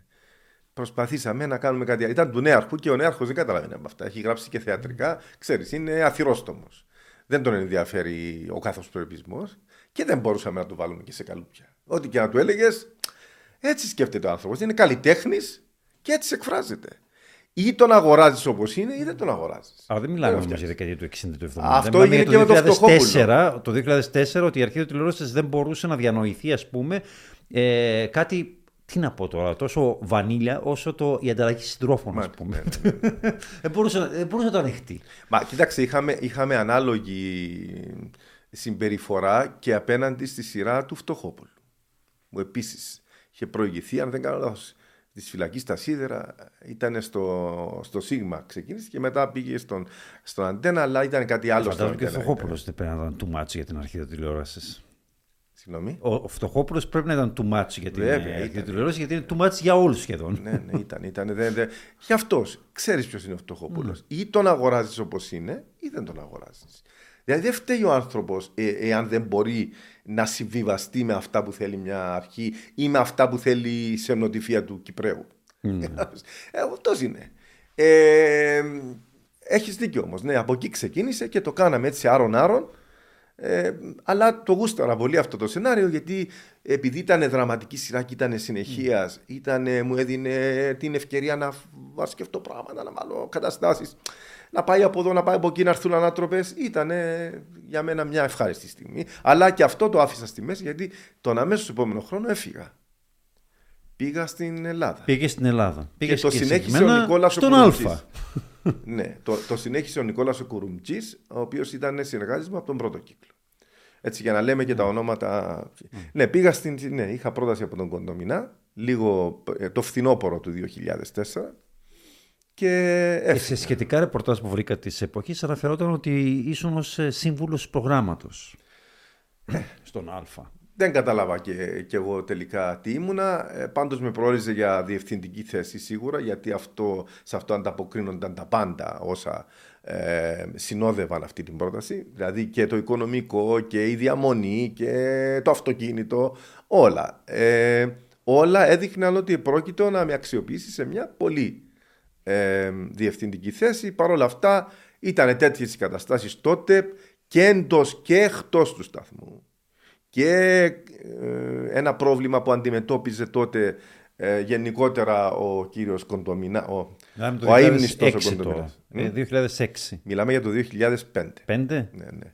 Είχε τότε, ήταν και η Αυριανή, αν θυμάμαι καλά, που τα είχε μαζί του, η εφημερίδα. Ναι, ναι. Ε, Η αλήθεια του εί- μνήμης. εί- είχε αρκετά προβλήματα, δεν θέλω να μπω σε αυτά και δεν λειτουργήσε το, το πράγμα. Τελικά, σ- αναβολή προς αναβολή, εγώ ήμουν εκεί και ουσιαστικά δεν είχα καθήκοντα μέχρι κάποια στιγμή που ε, εγώ τα λέω με ειλικρίνεια, έτσι. ναι. Ε, Κάποια- μην ξεχνάτε ότι και ο Όμιλος προσπαθούσε να ορθοποδήσει μετά το φιάσκο της Αλφα Digital, της Ε, ναι, ναι, της ήταν και- βραχύβιας συνδρομητική υπηρεσίας που είχε χρεοκοπήσει τρία χρόνια πριν. Μάλιστα. Ήταν, είναι πολλά τα προβλήματα και σύνθετα και τότε είχε και εκεί ε, τα πιο δυνατά ονόματα της, Κυπριακής, της, της ελληνικής τηλεόρασης, μα τι να σου πω, ήταν ο, ο, ο Καλημέρης, ήταν ο Λάτσιος, ήταν ο Χατζη Νικολάου, ήταν ο Τριανταφυλόπουλος, ήταν ο, Θέ, ο Θέμος, ο, ε, ήταν όλοι αυτοί εκεί. Ε, τώρα και έρχεται και ένας Κύπριος να μπει σε αυτό το τίμα. Καταλαβαίνεις ότι δεν είναι εύκολα τα πράγματα. Ε, κάποια στιγμή ε, ξεκινήσαμε το, το Channel 9 μαζί με τον Ευαγγελάτο. Ναι. Αλλά κάποια στιγμή είδα ότι δεν προχώρησε το πράγμα. Ήταν, άλλαζε το, άλλαζε, ήταν κινούμενη άμμος. Δηλαδή, άλλαζε το τοπίο διαρκώς εκείνη την εποχή. Άλλαζε και διευθύνσεις ο Κοντομινάς ε, τότε στον Όμιλο και είχα πρόταση να έρθω πίσω και τόσο, τόσο από, τον, από τον Λουκί τον Παπαφιλίππου όσο και από τον Άντι τον Χατσιγοστή. Όμως αυτή τη φορά Αυτή τη φορά προτίμησα να, να πάω αλλού. Ε, ναι, προτίμησα να πάω αλλού mm. γιατί ένιωσα ότι ε, ο, ολοκλήρωσα τον κύκλο μου στο Σίγμα. ο οποίος αντένα μέχρι και τη στιγμή που πήγες εσύ ε, πάσχιζε να κρατηθεί. Γιατί η αλήθεια είναι ότι ό,τι και αν έκανε, υπήρχε μια φήμη να σου πω τότε ότι πριν, μιλάμε για την ε, δεκαετία του 2000 αρχές, μέχρι το 7 που πήγες εσύ, ότι ο Αντένα έκανε σειρές, τόσο κακές σειρές, να μην σου πω Detective, ε, Charlie is Coming Home και άλλα που νομίζω ότι όλοι οι συντελεστές τους προσπαθούν να ξεχάσουν. Και υπήρχαν οι φήμες τότε ότι ε, έκανε γύριζε με το κιλό τόσο κακές σειρές κυπριακές με σκοπό να σκοτώσει την κυπριακή παραγωγή. Να, φτά, να επέλθει ένας κορεσμός ώστε να αναχαιτήσει με αυτόν τον τρόπο τουλάχιστον την ξέφρανη πορεία του Σίγμα τότε. Ναι. Ε, φυσικά αυτό δεν επετεύχθη γιατί το Σίγμα είχε όντως ξεφύγει στην ε, τηλεθέαση με, ναι. στο μεγάλο του. Όμως όταν ήρθες εσύ το 2007, τότε άρχισε σιγά σιγά να αλλάζει αυτό το πράγμα το τοπίο στον αντένα. Ναι. Και να έχει περισσότερες κυπριακές παραγωγές, αλλά τουλάχιστον να έχει καλές κυπριακές ναι. παραγωγές. Με πρώτη το δείξε μου το φίλο σου. Ναι. Ε, σε αυτά που έκανες αναφορά πριν, ε, Σίγουρα αυτές οι, τα, οι τίτλοι που ανέφερες δεν ήταν επιτυχημένες σειρές. Παρ' όλα αυτά είχε. Πάλι το θέτησε κομψά. Ε, ναι, αλλά μη, ήταν οι χωραήτε. οι οποίοι οι χωραήτε. τι έπαθες; Είχαν μεγάλη επιτυχία. του, άλλο, άλλο ένα τραγούδι. Γιατί τα περισσότερα τραγούδια ναι. των Κυπριακών σειρών θα μπορούσαν να λειτουργήσουν και ως μέθοδοι ενισχυτικής ανάκρισης στη CIA, ας πούμε, και να ομολογήσεις μέχρι και το, την δολοφονία του Κέννεντι. Γελώ γιατί, γιατί; αυτά τα λες για... και για δικές μου σχηρέ. Ναι, γιατί όμως; Όχι γιατί εγώ θέλω να. να, ότι συμμερίζομαι αυτά που λες εγώ οφείλω να είμαι ουδέτερος και να πω, αυτό, ναι, και να πω ότι οι χωράιτε έκαναν μεγάλη επιτυχία. Να πω επίσης το γραφείο ταξί είχε κάνει μεγάλη επιτυχία πριν. Ναι. Το γραφείο ταξί στο, στον Αντένα και επίσης είχε κάνει επιτυχία ε, το καφενείο. Το καφενείο που όταν... πήγαινε ερχόταν σε διάφορα κανάλια. Τώρα δεν θυμάμαι ναι, ακριβώς. Θέλω να πω ότι δεν ήταν όλες αποτυχημένες. Κάνουν, γίνονται και αποτυχίες. Αυτές οι συγκεκριμένες που, που ανέφερες ήταν αποτυχημένες σειρές, όπως κάναμε και στο Σίγμα αποτυχημένες σειρές. Ε, και εμείς ε, αλλά δεν, δεν μπορώ να ξέρω αν υπήρχε πρόθεση. Ναι, ε, να έτσι τουλάχιστον. η ειδοπλασία. Εγώ δεν θέλω να το συμμεριστώ αυτό το πράγμα. Ε, γιατί μετά όταν πήγα εκεί υποστηρίχτηκε ναι. η μυθοπλασία από την, από την ε, διοίκηση και, την, και, ε, και, και τον CEO του, του σταθμού, τον Στέλιο τον Μαλεκό. Υποστηρίχτηκε πάρα πολύ και μέχρι σήμερα ακόμη υποστηρίζεται. Δεν μπορώ ναι. να κατηγορήσω κανέναν για αυτό το πράγμα. Αντιθέτως, πρέπει να πω ότι φέτος που κανένα ιδιωτικό κανάλι δεν έχει κάνει κυπριακή μυθοπλασία, ο Αντένα κάνει. Προσπαθεί. Με όλες τις δυσκολίες τις οποίες φαντάζομαι θα πούμε παρακάτω. Θα, θα πούμε, ναι, θα φτάσουμε και, στο... και, και, και, με ρώτησες για το δείξε μου το φίλο. Δείξε μου το φίλο σου. Ναι. είναι η πρώτη σειρά. Ναι. Ε, γιατί τότε λέγαμε, θυμάμαι είχα γράψει στη Βημανία ότι ο Αντένα ήταν και Πάσχα μάλιστα τότε κοντά. Και είχα βάλει μια φωτογραφία που σου είχα κάνει με το χιτόνα. Ναι, θυμάμαι. Και είχα γράψει ότι ο Αντένα περιμένει τον Ιησού τον Οδυσσέος. ναι, ναι, τον ναι, Οδυσσέο. ναι. Ο Ιησούς ο Οδυσσέος. Γιατί ίσω κάτι σαν μεσία τότε για το κανάλι. Δεν ξέρω. Το δείξα μου το φίλο σου πήγε καλά. Πήγε. Αν και ξεκίνησε νομίζω με... Όχι τρελή επιτυχία, αλλά πήγε καλά. Πήγε καλά. Ήταν σε σχέση με αυτά που είχε πριν ο Αντένα, ήταν και σε καλύτερο επίπεδο. Εντάξει, είχε και την Κυριακού Πελαγία και το. Ναι. Τζον Το γου, Γου. τον Γιάννο το- Στους, ε, τι- και εκείνο επίσης το πάντρεμα του, του, του, της ραπ με το. Ε, Οι στίχοι ήταν δική σου; Σε εκείνη. Ε, Ε, στο μισό. στο μισό. Σε Αυτό που έλεγε η Κυριακού Α, ήταν δικό της. α, μάλιστα. Αυτό ήταν δικό της. Το άλλο που ήταν τα, οι, οι, οι, οι, οι παροιμίες η μια μετά την άλλη ενωμένες, αυτό ήταν δικό μου. Ναι. Γιατί είσαι και στιχουργός. Έχεις γράψει Ε, τραγούδια μας σε αρκετέ αυτά από μόνο, εντάξει. σειρές. Όχι μόνο δικές σου. Έγραφα στίχους Στο τον για την καιρό που αγάπη ήμουν- σου δεν ήταν δικό σου σειρά, αλλά ήταν δικό σου τραγούδι. Το τραγούδι το για την αγάπη σου που είπε ο Γιώργος ο Παπαδόπουλος, ναι, ήταν η δική μου η στίχη. Ό,τι αγάπησα και η σειρά και το τραγούδι. Ναι, ναι, ναι. Και εκεί. Το πιο γλυκό χαμόγελο στην Πανσέλινο. Μάλιστα. Ακόμα και στο νιώσε με ήταν δικό μου το τραγούδι. Σε... Ναι. ναι, ναι. Το για να ζεις ωραία τη ζωή σου. ναι. και αυτό. Στο Η ζωή είναι ωραία. Αυτό ήταν του Ανδρέα Έκτορα, ναι. Έκτορα. Βοήθησε και πολύ ο Κωνσταντίνος Χριστόφορου για να γίνει αυτή η παραγωγή. Και κάνει Έγραψες και πίσω τα- το, το τραγούδι τα κοπέλια; Έγραψα και τα κοπέλια, ναι, τότε. Ε, ναι, ναι. Και το χάρτινο κουτί. Και το χάρτινο Την κουτί, το άτυχη τελευταίο. αυτή, μάλλον άτυχη σειρά της Θεάς Χριστοδουλίδου. Και επίσης επίσης έγραψα τους στίχους σε ένα άλλο, μπορεί να το βρήκε και αυτό ψάχνοντας, που ήταν οι πρωταγωνιστές του Εσύ στον κόσμο σου, μέσα στην καραντίνα, την πρώτη καραντίνα, όπου με τα κινητά τους γύρισαν τον εαυτό τους, τρα, τραγουδούσαν playback. ναι, το θα και γίνει χαμός. Θα γίνει ο χαμός. Ναι. Και όταν θα τελειώσει, λέει, αυτή η καραντίνα και θα ξαναβρεθούμε, που δεν μπορούμε να, τώρα να βλεπόμαστε, θα γίνει ο χαμός. Ε, Αυτό πώς προέκυψε με τους ε, στίχους, πάλι ανάγκη; Απλώς να γράφεις, να γράφεις οτιδήποτε; Ε, Όχι, όχι. Ε, μου το, μου, άλλος μου το πρότεινε. Μου το πρότεινε. Δεν θυμάμαι ποιος μου το πρότεινε. Μου λέει, κοίταξε, μου λέει τώρα είναι. Έχω ξεσηκωθεί και μου λέει και φτιάχνουν τραγούδια με τα κινητά. Ε, γιατί δεν φτιάχνουμε; Πρέπει να ήταν κάποιοι από τη σειρά που μου το πρότεινα. Γιατί δεν γράφουμε κι εμείς; Μπορεί και να ήταν ο Άρης ο Κυπριανού που έγραφε μαζί μου. Δεν θυμάμαι ποιος το πρότεινε. Και κάθισα εγώ στο σπίτι αφού ήμασταν καρατίνα. Ε, ε, πήρα τηλέφωνο τον νεόφυτο τον νεοφύτου. Είχε ένα έτοιμο τραγούδι που το, που το λέγε ο Λεύκος ε, και μου λέει θα βάλουμε αυτή τη μελωδία και γράψε τους στίχους πάνω σε αυτή τη μελωδία και έγραψα τους στίχους. Και το γυρίσαμε με τα παιδιά ο καθένας στο σπίτι του και βγήκε καλούτσικο δεν λέω μπορώ να πω ότι είναι κακό καλό. Είναι ευχάριστο είναι ένα light τραγουδάκι. Ε, Επίσης έκανες και εκτός από τις σειρές που σε όλη την θητεία σου στον ε, Αντένα, πήραν και αυτές που ήταν διασκευές. Ε, Στις οποίες αναφέρεται το όνομά σου, αλλά από ό,τι μου είχες πει, θυμάμαι και τότε που το έλεγες, ότι δεν είχες κάποια εμπλοκή. Αν και έγραφε ότι η απόδοση σενάριου έγραφε το όνομά σου, Κωνσταντίνος Οδυσσέο. Μάλιστα. Μιλάμε για το Η ζωή είναι ωραία, το 2007, που ήταν διασκευή του διάσημου ισπανικού φορμάτ Los Roldan, που είδαμε ως βασιλιάδες Μετά. στο Μέγκα, αργότερα στο Μέγκα Ελλάδος. Και ε, το πρόβλημά μου με τις γυναίκες.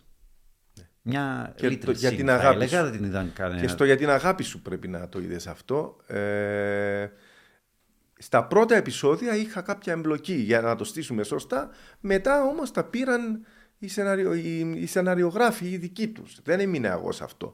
Ε, φαντάζομαι ότι πρέπει κάποια στιγμή να βγει και το όνομά μου. Γιατί εγώ δεν, δεν κρατώ ποτέ το όνομά μου όταν δεν συμμετέχω σε κάτι. Πρέπει να βγει και πρέπει να είναι στα πρώτα επεισόδια. Ε, μετά το Η ζωή είναι ωραία το συνέχισε ο Πάρης ο Προκοπίου που ήταν και σκηνοθέτης. Το για την αγάπη σου ε, το είχε ο Φώτης ο Γεωργίδης που ήταν και πρωταγωνιστής. Δική μου επιλογή να είναι πρωταγωνιστής.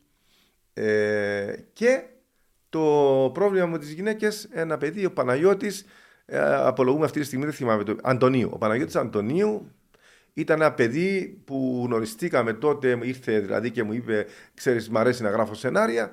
Ε, μου έδωσε δείγμα, ε, μου είπα, ε, ε, είναι καλή η διάλογη αυτή που βλέπω εδώ και αυτό το συνέχισε μετά. Ναι, και είχε συνδεθεί με ε, αυτές τις ε, σειρές. Όμως, Μα να σου ε, πω, νομίζω- συνδέ... με, με όλες πρέπει να με συνδέσει τις σειρές. Γιατί Ε, όχι αφού μόνο- ήταν δική μου δουλειά, όλες αυτές να ξεκινήσουν, ας πούμε. Και με τις κομικές των τελευταίων χρόνων, δηλαδή ε, στο Μάμα Μία είχε την ε, επιμέλεια του σενάριου. Ήταν του Χρήστο Γρηγοριάδη. πρώτο το σενάριο Μάμα Μία, μόνο. το, πρώτο, σενάριο. Το πρώτο μόνο. Αλλά ε, ότι είχε την, ε, είχες εμπλοκή. Δηλαδή και εγώ θυμάμαι τότε που μιλούσα και με συντελεστές και με αυτά, μου έλεγαν ότι, ναι, ότι ότι όλα τα σενάρια κατέληγαν στον Τίνο πριν ε, δοθούν για γύρισμα. Ε, τα, ε, το πρώτο καιρό. Το, ε, για ποια σειρά είπες τώρα, Το για Μάμα Μία Το Μαμά Μία, ναι, ήταν λίγο, λιγότερα το Μαμά. Α, όχι, ήταν πέντε την εβδομάδα, τι λέω. Πάλι, Ναι. μα δεν, δεν προλο, θα μπορούσα να προλαβαίνω εγώ αυτό το πράγμα. δηλαδή, στην αρχή να το στήσουμε και μετά το αναλάμπαναν. Και είναι γνωστό αυτό. Δηλαδή, Αλλά έβαζες όμως το χεράκι σου. Δηλαδή, παρά Στην σαν αρχή. διευθυντής, ας πούμε, ότι θα μπορούσες απλά να κάνεις τη δουλειά σου ως διευθυντής, να εγκρίνεις και από εκεί και πέρα, παιδιά, μόνοι σας. Εγώ απλώς θα επιβλέπω. Ε, Είχες εμπλοκή άμεσης. Ε, στα ναι, σενάρια. προσπαθούσα λίγο χωρίς να είμαι απόλυτος και χωρίς να είμαι τσάρος. Προσπαθούσα να βοηθήσω όσο μπορούσα. Και στο κόσμος να χαλάσει Και εκεί στην αρχή, ναι. την διάδοχη σειρά του Ναι. Χρήστο Γρηγοριάδη μετά το Μαμά Μία. Και μετά αυτή που διαδέχτηκε το κόσμο να χαλάσει, το εσύ στον κόσμο σου, που αυτά είναι καθαρά δική σου. ναι. Το εσύ στον κόσμο σου ήταν καθαρά δική μου που τη γράφαμε μαζί με τον Άρη, τον Κυπριανό. Για, τρία, για δυόμιση χρόνια. Ήταν ο συνεργάτης μου ο Άρης. Ε, αλλά ήταν, ναι, δική, δική μου ιδέα. Αλλά ο Άρης ήταν πολύ στενός μου συνεργάτης σε αυτό. Έγραφε. Ε, και με βοηθούσε και στο σενάριο, στις ιδέες. Αλλά ε, α- αν ήταν να πάρουμε, ας πούμε, α, με- με- μέχρι το βουράτι γειτόνι, το είπαμε πριν, ε, και εκεί κάναμε κουβέντα με τον, με τον Τσάκα. Παρόλο που ο Τσάκας ήταν ε, σεναριογράφος, σεναριογράφος. Όχι δοκιμάζω αν είμαι σεναριογράφος. Ε, και δεν παρενέβηκα ποτέ ούτε στο την Πάτησα που πάλι το συζητήσαμε ότι θα είναι αυτή η σειρά και ξεκίνησε, ούτε την Αίγια που πάλι το συζητήσαμε. Εκεί από την αρχή τα παιδιά το πήραν και το, και το φτιάξανε. Δηλαδή όπου ένιωθα ότι έ- έπρεπε να βάλω λίγο το χέρι μου το έβαζα, αλλά ως εκεί που Την Αίγια ήσουν ε, σίγουρος όταν το... να σου πω. Από την Ε, πρώτη γιατί στιγμή που είχε είδες το γίνει- concept. Είχε γίνει, Ήξερες ότι θα γινόταν αυτή η επιτυχία που έγινε; Το κάναμε δοκιμαστικά το προηγούμενο, τα, τα Χριστούγεννα, πριν από το καλοκαίρι εκείνο. Ε, είχαν την ιδέα τα παιδιά, ε, ο Λόρης και η Χριστιανά, είχαν την ιδέα να φτιάξουμε κάτι τέτοιο, που ήταν η ευρετή του Τόουλη. Ναι. Ήταν τρία επεισόδια. Ήταν ο δεν κάνω προάγγελος λάθος. της Ήτανε Αίγης. προάγγελος, δηλαδή πήγαν στο Φικάρδου και φτιάξαν ένα πα- πολύ παρόμοιο. Και όταν το παίξαμε είδα ότι πήγε καλά. Ήταν χριστουγεννιάτικη τηλετενία αυτό, τρία με μήνυ σειρά. Ήταν Ναι. τρία ή δύο-τρία επεισόδια, δεν θυμάμαι. Το είδα ότι πήγε πάρα πολύ καλά και το κρατούσα αυτό ως, ως ένα δεδομένο πολύ σημαντικό. Όταν αυτοί είπαν κορέστηκε το, το, το την πάτησα και θέλουμε να κάνουμε αυτό το πράγμα, υπήρξαν ενστάσεις. Και εγώ είχα τις αμφιβολίες μου. Εγώ τους είπα ρε παιδιά, είναι ένα χωριό τώρα. Πόσες ιστορίες μπορεί να ανοίξεις αυτό το. Ε, άμα... του ΡΙΚ πάντως πήγαν πολλά χρόνια Ναι, εκείνες ναι. τις ιστορίες Εντάξει, ναι, ναι. του χορκού. Οκ, ε, αλλά δεν επέμενα ότι δεν μπορεί να γίνει. Μάλιστα ήμουν αυτός που ε, είχε πει ε, εντάξει, αφού αυτό σκέφτονται οι καλλιτέχνες και αυτό έχουν μέσα στο μυαλό τους και θέλουν πάρα πολύ να το κάνουν και αυτό τους λέει το ένστικτό τους, ας το κάνουν. Γιατί πατούσα στη μια βάρκα ως διευθυντής, αλλά στην άλλη ως σεναριογράφος. Και τους σε καταλάβαινες. όμως, αλλά κρατούσα και, και τα δεδομένα της τηλεθέασης της Ευρετή του Τοουλή. Λέω για να δουλέψει αυτό το πράγμα δεν έτυχε. Έτσι, κάνε. Εγώ πάντα όταν πρέπει να πάρω μια απόφαση, ζυγίζω όλα τα πράγματα που έχουν να κάνουν με αυτό. Και ευτυχώς που προχώρησαν και το έκανα, γιατί ήταν μια τεράστια επιτυχία. Δικαιώθηκε. Η μεγαλύτερη. Η μεγαλύτερη όχι μόνο του Η Αντένα, μεγαλύτερη η μεγαλύτερη της, ιδιωτικής, της Κυπριακής Ιδιωτικής Τηλεόρασης. Ε, και Μα δεν ήταν- ξέρω, τώρα Μα- με την, τηλε, με την τηλεθέαση να έχει κατρακυλήσει τόσο πολύ πλέον, ε, δεν νομίζω να επαναληφθεί ποτέ. Και η εγώ επιτυχία πιστεύω της ότι δεν Αίγιας. μπορεί να Ε, επαναληφθεί. είναι και πρακτικά αδύνατο. Να σου πω κάτι, ήταν όλο, το- όλο το σύμπαν συνομότησε το να γίνει αυτό το πράγμα. Δηλαδή, θεωρώ κάθε φορά που βλέπω επεισόδια της Αίγια, λέω «Μα είναι, είναι απίστευτη σειρά. Δηλαδή, είτε- είναι brilliant, είναι, είναι πανέξυπνη σειρά. Και οι ηθοποιοί παίζουν ο καθένας το ρόλο του καταπληκτικά. Δηλαδή, ήρθαν όλα και. Πήραξα το μυαλό. ήρθαν όλα και έδεσαν για να γίνει μια μεγάλη επιτυχία. Ξέρω ότι δεν επιτρέπεται σε έναν δημιουργό να το ρωτάς ποια είναι η αγαπημένη του σειρά. Θα σου απαντήσει με το ότι όλα τα δάχτυλα είναι ίδια κτλ. κτλ, κτλ. Όλα είναι όλα παιδιά μου, το θεατρικό, το γνωστό. Οπότε θα το κάνω εγώ για σένα. Θα τολμήσω λοιπόν να πω από όλη την πορεία και εγώ που παρακολουθούσα και γράφοντας τη σειρά, νομίζω ότι αυτή την οποία είχε πάντα μια θέση στην καρδιά σου, έτσι ένα τρυφερό σημείο στην καρδιά σου, ήταν το ότι αγάπησα. Έχεις δίκιο. Έπεσα μέσα. Ναι, έπεσες. Ήταν από τις αγαπημένες σου δουλειές. Ήταν, Που ναι. εντάξει, δεν ήταν η επιτυχία. Κινήθηκε συμπαθητικά, κινήθηκε αξιοπρεπώς. ναι. Ε, πήγε μια σεζόν. Μια νομίζω, σεζόν, ναι. Ολοκληρώθηκε η ιστορία. Ε, τι κρατάς από εκείνη τη σειρά; Ε, Και γιατί, τι το ιδιαίτερο είχε ναι.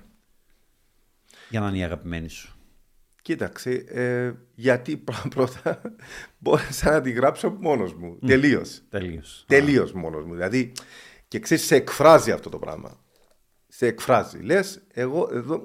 Δεν, δεν είχα να διαφωνήσω σε πράγματα και να πω τώρα αυτό το πράγμα, αυτή η αστοχία, γιατί να μου χρεώνεται εμένα.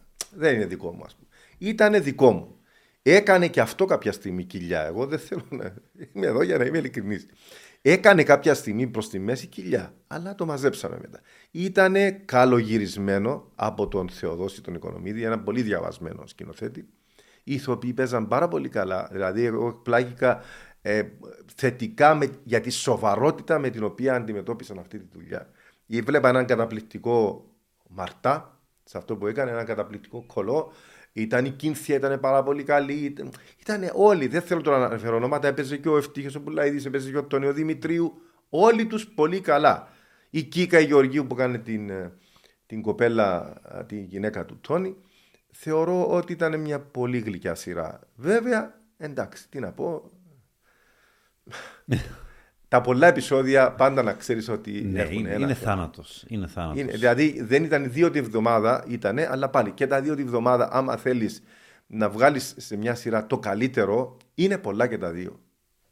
Δεν είναι τυχαίο, ας πούμε, που οι πιο σπουδαίες σειρές έχουν λίγα επεισόδια. Και στον αντίποδα η σειρά η οποία, την οποία ντρέπεσαι ακόμα και να αναφερθείς σε αυτή, από τις καθαρές δικές σου δουλειές. Εννοώ. Ε, Εντάξει, εκείνο που με απογοήτευσε πάρα πολύ ήταν αυτό το εκτός ελέγχου. Όταν ξεκίνησε. Ναι. Και όχι το Φρέντο Καπουτσίνο, ας πούμε. Το Φρέντο Καπουτσίνο, ε, από τη δική μου πλευρά, είχε εντιμότητα. Τώρα, αν δεν δούλεψε το πράγμα, είναι άλλη παπά Ευαγγέλιο. Δηλαδή, αποδείχτηκε ότι δεν μπορούσε να δουλέψει. Και όταν το ανακάλυψα ότι δεν μπορούσε να δουλέψει, ήταν too late. Δεν μπορούσα να κάνω πίσω. Έπρεπε να το κόψω. Α, η χειρότερη για σένα είναι το εκτός ελέγχου. Ναι, ε, που το ξεκίνησα εγώ μαζί με τον Γιώργο Τσάκα θεωρώ ότι ήταν ένα πράγμα που δεν μας βγήκε καθόλου. Καθόλου, σε τίποτε. Αλλά το καπουτσίνο ήταν μια προσπάθεια να φτιάξουμε κάτι σε στυλ sitcom, αλλά δυστυχώς έπασχε τόσο πολύ σε κάποια πράγματα και πρακτικής φύσεως ε, περισσότερο. Που... εγώ ήξερα όμως, ναι, και μου έκανε εντύπωση, γιατί εγώ ήξερα και από πριν και από τις δικές μας συνομιλίες ότι δεν ήσουν και πολύ φαν το sitcom. Μάλλον όχι το sitcom το Αμερικάνικο, αυτό ήσουν πολύ. Αλλά πίστευες ότι δεν μπορούσε να δουλέψεις αυτό το είδος στην Κύπρο ναι. και γι' αυτό δεν είχε δώσει και δεύτερη σεζόν στο Μάμα Μία. Ήθελες η, η, κομμωδία, τα λόγια σου χαρακτηριστικά, να είναι πιο κυπριακή. Γι' αυτό μου κάνει εντύπωση μετά που εμφανίστηκε το Φρέντο Καπουτσίνο, μετά από σειρές όπως το Εσύ στον κόσμο σου, που ήταν το στυλ σου και η καθαρά η κυπριακή κομμωδία όπως την ήθελες, που ακολούθησε ένα, ένα φορμά το οποίο εγώ προσωπικά γνώριζα ότι εσύ δεν το, δεν το στήριζες. Δεν σου άρεσε. Να σου πω. Ε, ε, ε, ένιωσα την ανάγκη να, να, να συνεχίσει να υπάρχει μυθοπλασία και με δεύτερη σειρά του αντένα. Ε, και μετά τα Χριστούγεννα. Είχε κοπεί το. είχε ολοκληρωθεί τέλος mm. πάντων, να μην λέμε τη λέξη κοπή, είναι και λίγο προσβλητική. όχι, τελικά αναγκαστήκαμε και το κόψαμε. Ε, αυτή είναι η πραγματικότητα. Α είμαστε ειλικρινείς. Το χάρτινο κουτί που ήταν επίσης μια πολύ έντιμη δουλειά από πλευράς της της ε, θέας της ε, ναι. το αγαπούσε και πάρα πολύ και, και ήταν πάρα πολύ έντιμη. Κόπηκε στα 10 επεισόδια. Κόπηκε δυστυχώς, ναι. δεν πήγε καθόλου καλά, δυστυχώς για την κυπριακή μυθοπλασία και βέβαια για τους συντελεστές της σειράς και για τη θέα η οποία αγαπούσε πάρα πολύ αυτό το πράγμα και με το δίκαιο της. Ήταν μια ιστορία που την έβγαλε μέσα από την ψυχή της. Και έπρεπε επικράθηκε να... πολύ θέα από ναι, ναι, ναι, επικράθηκε, το ξέρω. Ναι. Ε, και εγώ επικράθηκα. Α, βέβαια η θέα παραπάνω από μένα. Ναι. Αλλά ε, δεν δε μ' αρέσει δουλειές τις οποίες ξεκινάς για να, για να κάνεις μια πολύ ε, αξιοπρεπή παρουσίαση ως σταθμός απέναντι στους τηλεθεατές στο να καταλήγουν και να έχουν αυτή τη μοίρα. Ε, το budget της σειράς ήταν το συγκεκριμένο, διαφορετικά σχεδιασμένο για να, για να ανταποκρίνεται σε αυτό το budget. Όταν κάναμε το καπουτσίνο και έπρεπε να συνεχίσουμε με το ίδιο budget, δεν υπήρχε δυνατότητα να φτιάξω εσύ στον κόσμο σου ή κάτι παρόμοιο με αυτό. Αυτές ήταν οι δυνατότητες εκείνη τη στιγμή με βάση τον προπολογισμό. Ε, αν θέλουμε να είμαστε ναι. ένα σοβαρό κανάλι, φτιάχνουμε ένα προπολογισμό και πρέπει να μείνουμε σε αυτόν τον προπολογισμό. Δεν μπορεί να, να λες, εντάξει, θα το διπλασιάσω. Από πού θα βρεις τα λεφτά να το διπλασιάσεις; Άρα δεν μπορεί να απλώσεις μια σειρά δεν πολλά storylines και με είπαμε να κάνουμε ένα πείραμα λοιπόν mm. τέτοιο με ένα sitcom. Δυστυχώς δεν μας βγήκε. Mm. Αυτή είναι η πραγματικότητα. Μια και να έφερες στο χάρτινο κουτί, ε, είναι και μια ερώτηση που είχα απευθύνει και στο Δημήτρη Τοκάρη, ο οποίος ήταν ε, και εκείνος σε παρόμοια θέση, δηλαδή ήταν διευθυντικός τέλεχος στο ΣΥΓΜΑ, συν σαν δημιουργός ε, των δικών του σειρών. Ε, όπως και ο Τοκάρης και εσύ, πολλές φορές ε, είχατε δεχτεί πυρά από δημιουργούς που έλεγαν, ας πούμε, ότι ε, προωθείτε τις δικές σας σειρές, μάλλον εγκρίνετε τις δικές σας σειρές ως διευθυντές, εγκρίνετε τα δικά σας σενάρια, OK, okay, ως ένα βαθμό αυτό μπορεί να είναι και λογικό. Από την άλλη όμως οι δικές σας σειρές πάντα είχαν καλύτερης μεταχείρισης από σειρές άλλων δημιουργών.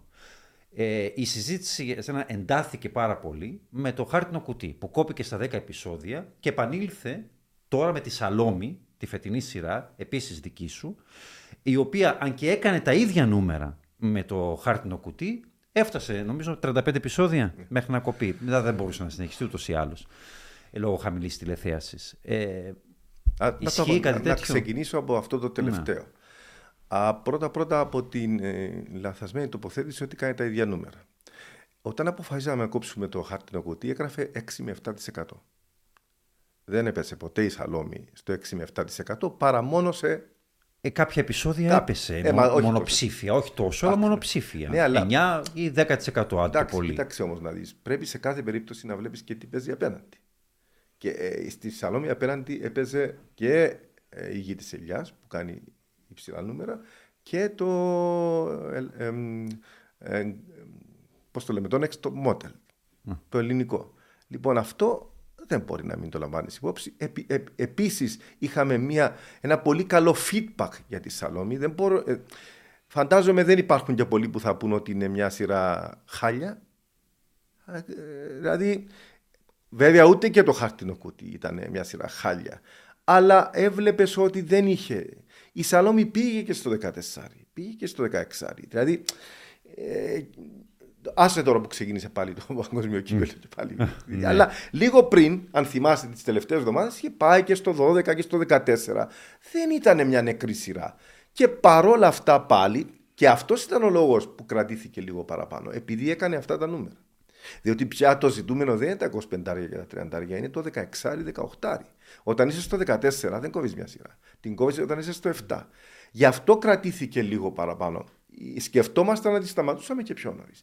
Αλλά όταν πετάχτηκες σε αυτά τα νούμερα, είπαμε ας της δώσουμε μια ευκαιρία. Όχι γιατί τη γράφει ο Οδυσσέο. Όταν ξανά πέσε μετά στα μονοψήφια, είπαμε φαίνεται ότι ήταν παροδική άνοδος και έτσι αποφασίσαμε να ολοκληρωθεί η ιστορία της σειράς μέχρι τα Χριστούγεννα. Και θα τελειώσει πραγματικά την εβδομάδα πριν την πρωτοχρονιά με τέσσερα επεισόδια σερή για να ολοκληρωθεί η ιστορία αξιοπρεπώς και όπως πρέπει και όπως αξίζει τη σειρά. Όμως το γενικότερο δεν ισχύει. Δηλαδή, το ότι αγάπησα που λες είναι η αγαπημένη μου σειρά σταμάτησε Απρίλιο. Σταμάτησε πριν το Πάσχα. Δηλαδή, μπορεί κάποιος να πει ότι κόπηκε.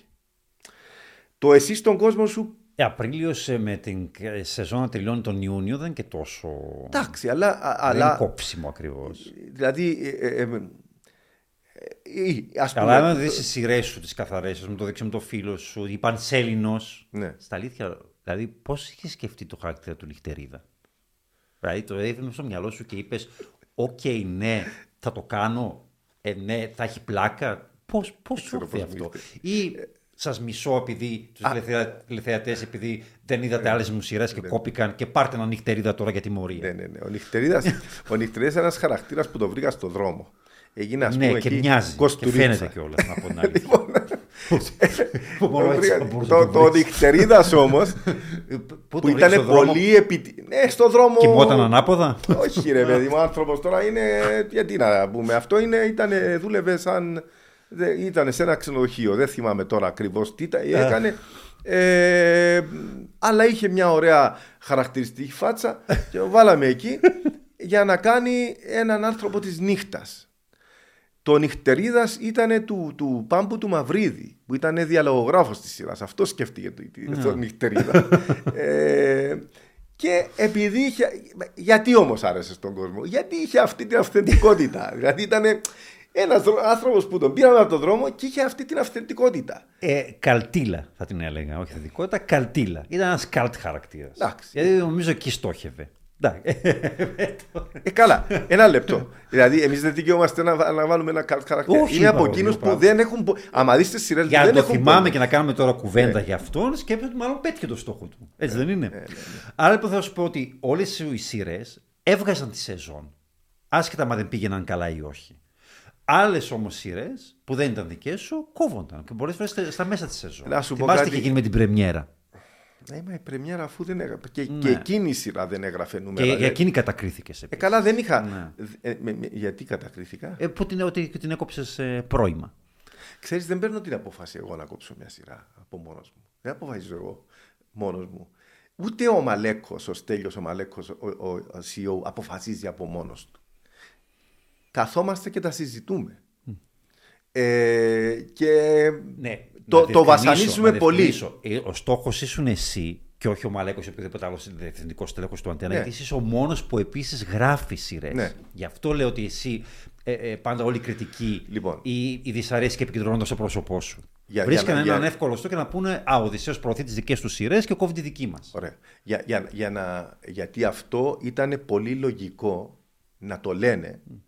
Το ίδιο αντιμετώπιζε και το Κάρις. Ναι, ναι. Είναι αυτό Αν σε παρηγορεί. πολύ λογικό να το λένε οι άλλοι όταν έχεις αυτό το ρόλο σε ένα σταθμό, ασχέτως αν ισχύει ή όχι. Και το ότι αγάπησα που ανέφερα.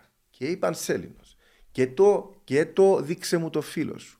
Και το εσύ στον κόσμο σου κόπηκαν πριν από την ώρα τους. Όλα αυτά ψάξε το και θα δεις ότι κόπηκαν πριν το τέλος της σεζόν. Εγώ έχω καλύτερη απόδειξη. Πο- από πού πηγάζει αυτή η άποψη. Αν μια σειρά πάει καλά, πολύ απλά δεν την κόβεις. Αν μια σειρά δεν πάει καλά, την κόβεις. Και δεν έχει σημασία αν είναι του Οδυσσέως ή όχι. Ο Οδυσσέος, όταν η σειρά του δεν πάει καλά, είναι ο πρώτος που πάει και βρίσκει τον Στέλιο τον Μαλέκο και του λέει Στέλιο μου, αυτή η σειρά δεν πάει καλά. Που γράφω εγώ. Θα τη σταματήσουμε. Αυτό είναι μια πραγματικότητα και ισχύει.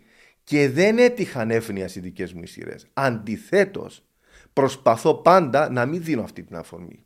Ποια είναι αυτή η σειρά φέτος που παίζεις στον αντένα στην καλύτερη ώρα, Είναι η Σαλόμη; Ε, όχι. Μας Όχι. άφησε χρόνος στη Σαλόμη. Είναι το μια Όχι. φορά και έναν καιρό. Το μια φορά και έναν καιρό. Επιλέξαμε να το βάλουμε εκεί που θεωρήσαμε ότι είναι η καλύτερη ώρα.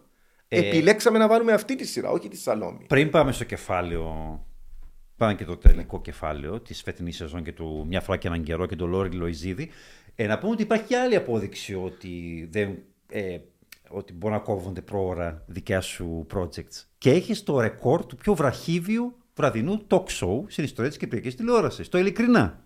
Το 2012 που το αναφέραμε και πριν, νομίζω τέσσερις εκπομπές, πόσες; Όχι, δεν ήταν, τέσσερις, ήταν, ήταν περισσότερες.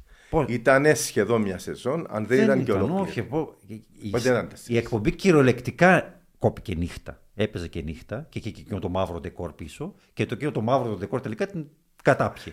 Το μαύρο, ναι, ναι, ναι, το ναι, σκοτάδι. ναι, ναι, ναι. Γιατί εξαφανίστηκε απλώς. Χωρίς προειδοποίηση, χωρίς τίποτα. Ούτε κα- κα- καμιά εξήγηση δόθηκε μετά. Δεν θυμάμαι πώς. Τι συνέβη; Σίγουρα δεν ήταν τέσσερις. Εγώ θυμάμαι έτσι πρόχειρα πολύ περισσότερο. Εγώ τόσο μπόρεσα να βρω. Α, ε, ε, και θυμάμαι- μια ήταν με το. Ο, Μα, ο Μαλάς νομίζω ήταν η τελευταία. Μα, μα τι μαλάς, μα Ήταν, τι υπο- ήταν Λιλίκας. τότε πάλι ε, ε, οι εκλογές. Ναι, ναι, ναι. Ήταν ο Πέτρος ο Κλειδί, θυμάμαι, ο Βάσος ο Λισαρίδη, ε, η εκπομπή για τον Ευαγόρα τον Παλικαρίδη, ήταν ο, ο τότε ναι. Υπουργός Οικονομικών ή ο πρώην Υπουργός Οικονομικών. Ε, ε, ήταν αρκετές προσωπικότητες. Η, η Δανδουλάκη, δηλαδή, εγώ πρόχειρα τώρα θυμάμαι πολύ περισσότερες από τέσσερις. Α, ε, δεν- δεν σίγουρα μπορούσα να βρω. σίγουρα Είναι δεν αλήθεια. ήτανε. Δεν ήτανε. Δεν, Α, αλλά ότι τη σταματήσαμε, τη σταματήσαμε. Γιατί, ε, εντάξει, όταν δεν γράφει μία εκπομπή και θα μου πεις τώρα τα Δεν talk show- κάνεις ένα talk show για να Ε, γράψεις. Δεν δεν γράφει, αλλά το κάνεις γι' α- αυτό. όταν δεν... βλέπεις όμως ότι εγώ ήμουν αυτός που είπα, φτάνει, εντάξει. Και κουράστηκα να ψάχνω για καλεσμένους. Άστο. Δεν με ενδιαφέρει να κάνω αυτό το πράγμα τώρα και το σταματήσαμε. Όμως θέλω να πω κάτι το οποίο θεωρώ πολύ σημαντικό. Ο κόσμος έξω δεν έχω παράπονο από, από, από ανθρώπους της τηλεόρασης, δεν έχω, αλλά πρέπει να ξέρεις ότι συμβαίνει σε όλες τις δουλειές. Υπάρχουν, υπάρχει φθόνος, υπάρχουν αντιζηλίες και υπάρχει και το εύκολα, εύκολα να πεις κάτι για κάποιον. Εύκολα, χωρίς να το ψάχνεις. Θα πρέπει κάποιος να κρατήσει τι έχω κάνει από το όχι από το 92 που μπήκα στην τηλεόραση, αλλά από- από το 98, 1998, πρώτη πρώτου, που ανέλαβα τη διεύθυνση του Σίγμα μέχρι σήμερα, αν έχει άλλον σε αυτόν τον τόπο, Α, όλα αυτά τα χρόνια, από τότε μέχρι σήμερα που έχει στηρίξει την Κυπριακή Μυθοπλασία και όλους όσοι εργάζονται εκεί, σενάριογράφοι, ηθοποιοί, προσωπικό, σκηνοθέτες κλπ. Όσο την έχω στηρίξει εγώ. Με όλες μου τις δυνάμεις. Και σεναριογράφου, αν σου πω ότι έχω συνεργαστεί με 40 σεναριογράφου, θα μου πεις ότι υπερβάλλω; Θα τους μαζέψω και θα τους δώσω. 40 ανθρώπους τους οποίους έδωσα την ευκαιρία να γράφω. Υπάρχει πρόβλημα με τη σεναριογραφία στην Κύπρο. Δεν έχουμε δημιουργούς, σεναριογράφους. Και το γεγονός ότι είμαστε 4-5 άνθρωποι που συνεχίζουν να γράφουν, και εγώ αμφιβάλλω θα ξαναγράψω εν τω μεταξύ, το κάνω δήλωση εδώ. Ναι. Αμφιβάλλω, δεν θέλω να πω όχι, αλλά αμφιβάλλω αν θα ξαναγράψω τουλάχιστον αυτό το είδος της σειράς με αυτή την ε, και μετά το ότι αγάπησα που ήσουν εμφανώς απογοητευμένος, είχες πει ότι θα σταματήσεις ναι. και έχεις σταματήσει για ένα χρόνο. Ναι. Έκανες και θεατρικά περισσότερο. Ε, θα σου πω ότι ε, ήταν και τα τρία τα Σταμάτησα για έξι ή 7 χρόνια. Σε ευχαριστώ ναι. που ήρθες στις παραστάσεις. σε είδα και, και το εκτίμω. ναι, ασχολήθηκα και με το θέατρο. Αλλά ε, σίγουρα ό,τι έκανα και θέλω να το πω εδώ και ας ακουστεί όπως ακουστεί, δεν, δεν με ενδιαφέρει πια. Ε, ό,τι έκανα στη, στη, ζωή μου μέχρι σήμερα το έκανα με μεγάλη εντυμότητα. Και όσοι άνθρωποι είχαν να κάνουν μαζί μου το ξέρουν ότι δεν ζήτησα ποτέ κανένα αντάλλαγμα από κανέναν. Ποτέ. Μάλλον εγώ ήμουν αυτός που έδινα για να μην μπει κανένας ότι μου μπήκε ακόμη και η ιδέα να ζητήσω αντάλλαγμα για οτιδήποτε. Όποιον ρωτήσεις θα σου το πει. Τώρα, αν κάποιοι νομίζουν ότι ευνοώ τον εαυτό μου, κάνουν πολύ μεγάλο λάθος. Πολύ Είμαι όμως δημιουργός και έχω, έχω ανάγκη να γράφω έχω την ανάγκη, έχω το σαράκι, έχω το σκουλίκι να θέλω να δημιουργώ. Αυτό όμως δεν γίνεται εις βάρος άλλων. Ε. Όταν υπάρχουν προτάσεις εκεί που είχε συμβεί αυτό για χρόνια, έτοιμες και είναι εκεί προτάσεις αξιόπιστες για να στηρίξουν το σταθμό, δεν βάζω τον εαυτό μου μπροστά και λέω δεν θα την κάνω αυτή και θα κάνω τη δική μου τη σειρά. Το έκανα όταν δεν υπήρχαν άλλες προτάσεις. Και άμα το ψάξεις, θα δεις. Και άμα ψάξεις τους πιλότους που κυκλοφορούσαν σε όλα τα κανάλια κάθε φορά που γράφει ο Οδυσσέος σειρά, θα δεις ότι δεν υπήρχε αξιολογική πρόταση. Αυτό είναι μια πραγματικότητα. Ε, νομίζω ότι ήσουν αρκετά ξεκάθαρος ναι. και σαφής σε ό,τι αφορά αυτό το θέμα. Ε, να έρθουμε σε αυτή τη σεζόν τώρα. Mm. Ε, η οποία δύσκολη, πολύ δύσκολη, όχι μόνο για τον Αντένα. Εντάξει, για τον Α δεν είναι, λόγω του ότι έχει τα, τα blockbuster του, αλλά για την Κυπριακή τηλεόραση γενικά ήταν μια δύσκολη χρονιά. Ε, είδε ας πούμε μια σειρά ο Αντένα να χάνεται, την ε, Σαλόμη και η έτερη κυπριακή σειρά, το μια φορά και έναν καιρό ε, και αυτό δημιούργησε ένα θέμα όσον αφορά το κόστος και το γεγονός ότι και η σειρά πασχίζει να κρατηθεί στη ζωή. Λοιπόν, θα, θα σου πω ότι ξεκινήσω από το κόστος. Το κόστος δεν είναι εύτελες για τα κυπριακά δεδομένα. Αλλά το κόστος παραπέμπει στο, στο γενικότερο πρόβλημα που έχει. Μαρίνο είναι πάρα πολύ σοβαρό αυτό το θέμα και θα μου επιτρέψεις να το τονίσω. Για, είναι πάρα πολύ σοβαρό το θέμα. Δεν υπάρχει πια επαρκές budget για την κυπριακή μυθοπλασία στα κυπριακά κανάλια και δεν έχουν τη στήριξη του κράτους όπως την έχουν στην Ελλάδα, όπως την έχουν στην Τουρκία και σε πολλές ναι. άλλες χώρες του κόσμου. Δεν έχει στήριξη η κυπριακή μυθοπλασία. Μα για να κάνεις μια καλή δουλειά θέλει ε, budget για να την υποστηρίξεις. Δεν είναι, τα λεφτά δεν είναι για να μπουν στην τσέπη συγκεκριμένων ανθρώπων. Είναι για, για να. Το έχω αντιμετωπίσει και στη Σαλόμη και σε άλλες σειρές. Εν τω μεταξύ πρέπει να σου πω ότι η Σαλόμη δεν είναι δική μου σειρά. Έτσι δεν είναι δική μου. Είναι του Χάρη ε, του Χριστοδούλου που έγραψε το βιβλίο. Αυτού είναι η ιδέα. Ε, το, η βασική ιστορία. Οι άλλες ιστορίες, ναι, είναι δικές μου με τη συμμετοχή της Έλενας της Χριστοφόρου η οποία είχε στείλει την πρώτη πρόταση πριν από δύο χρόνια.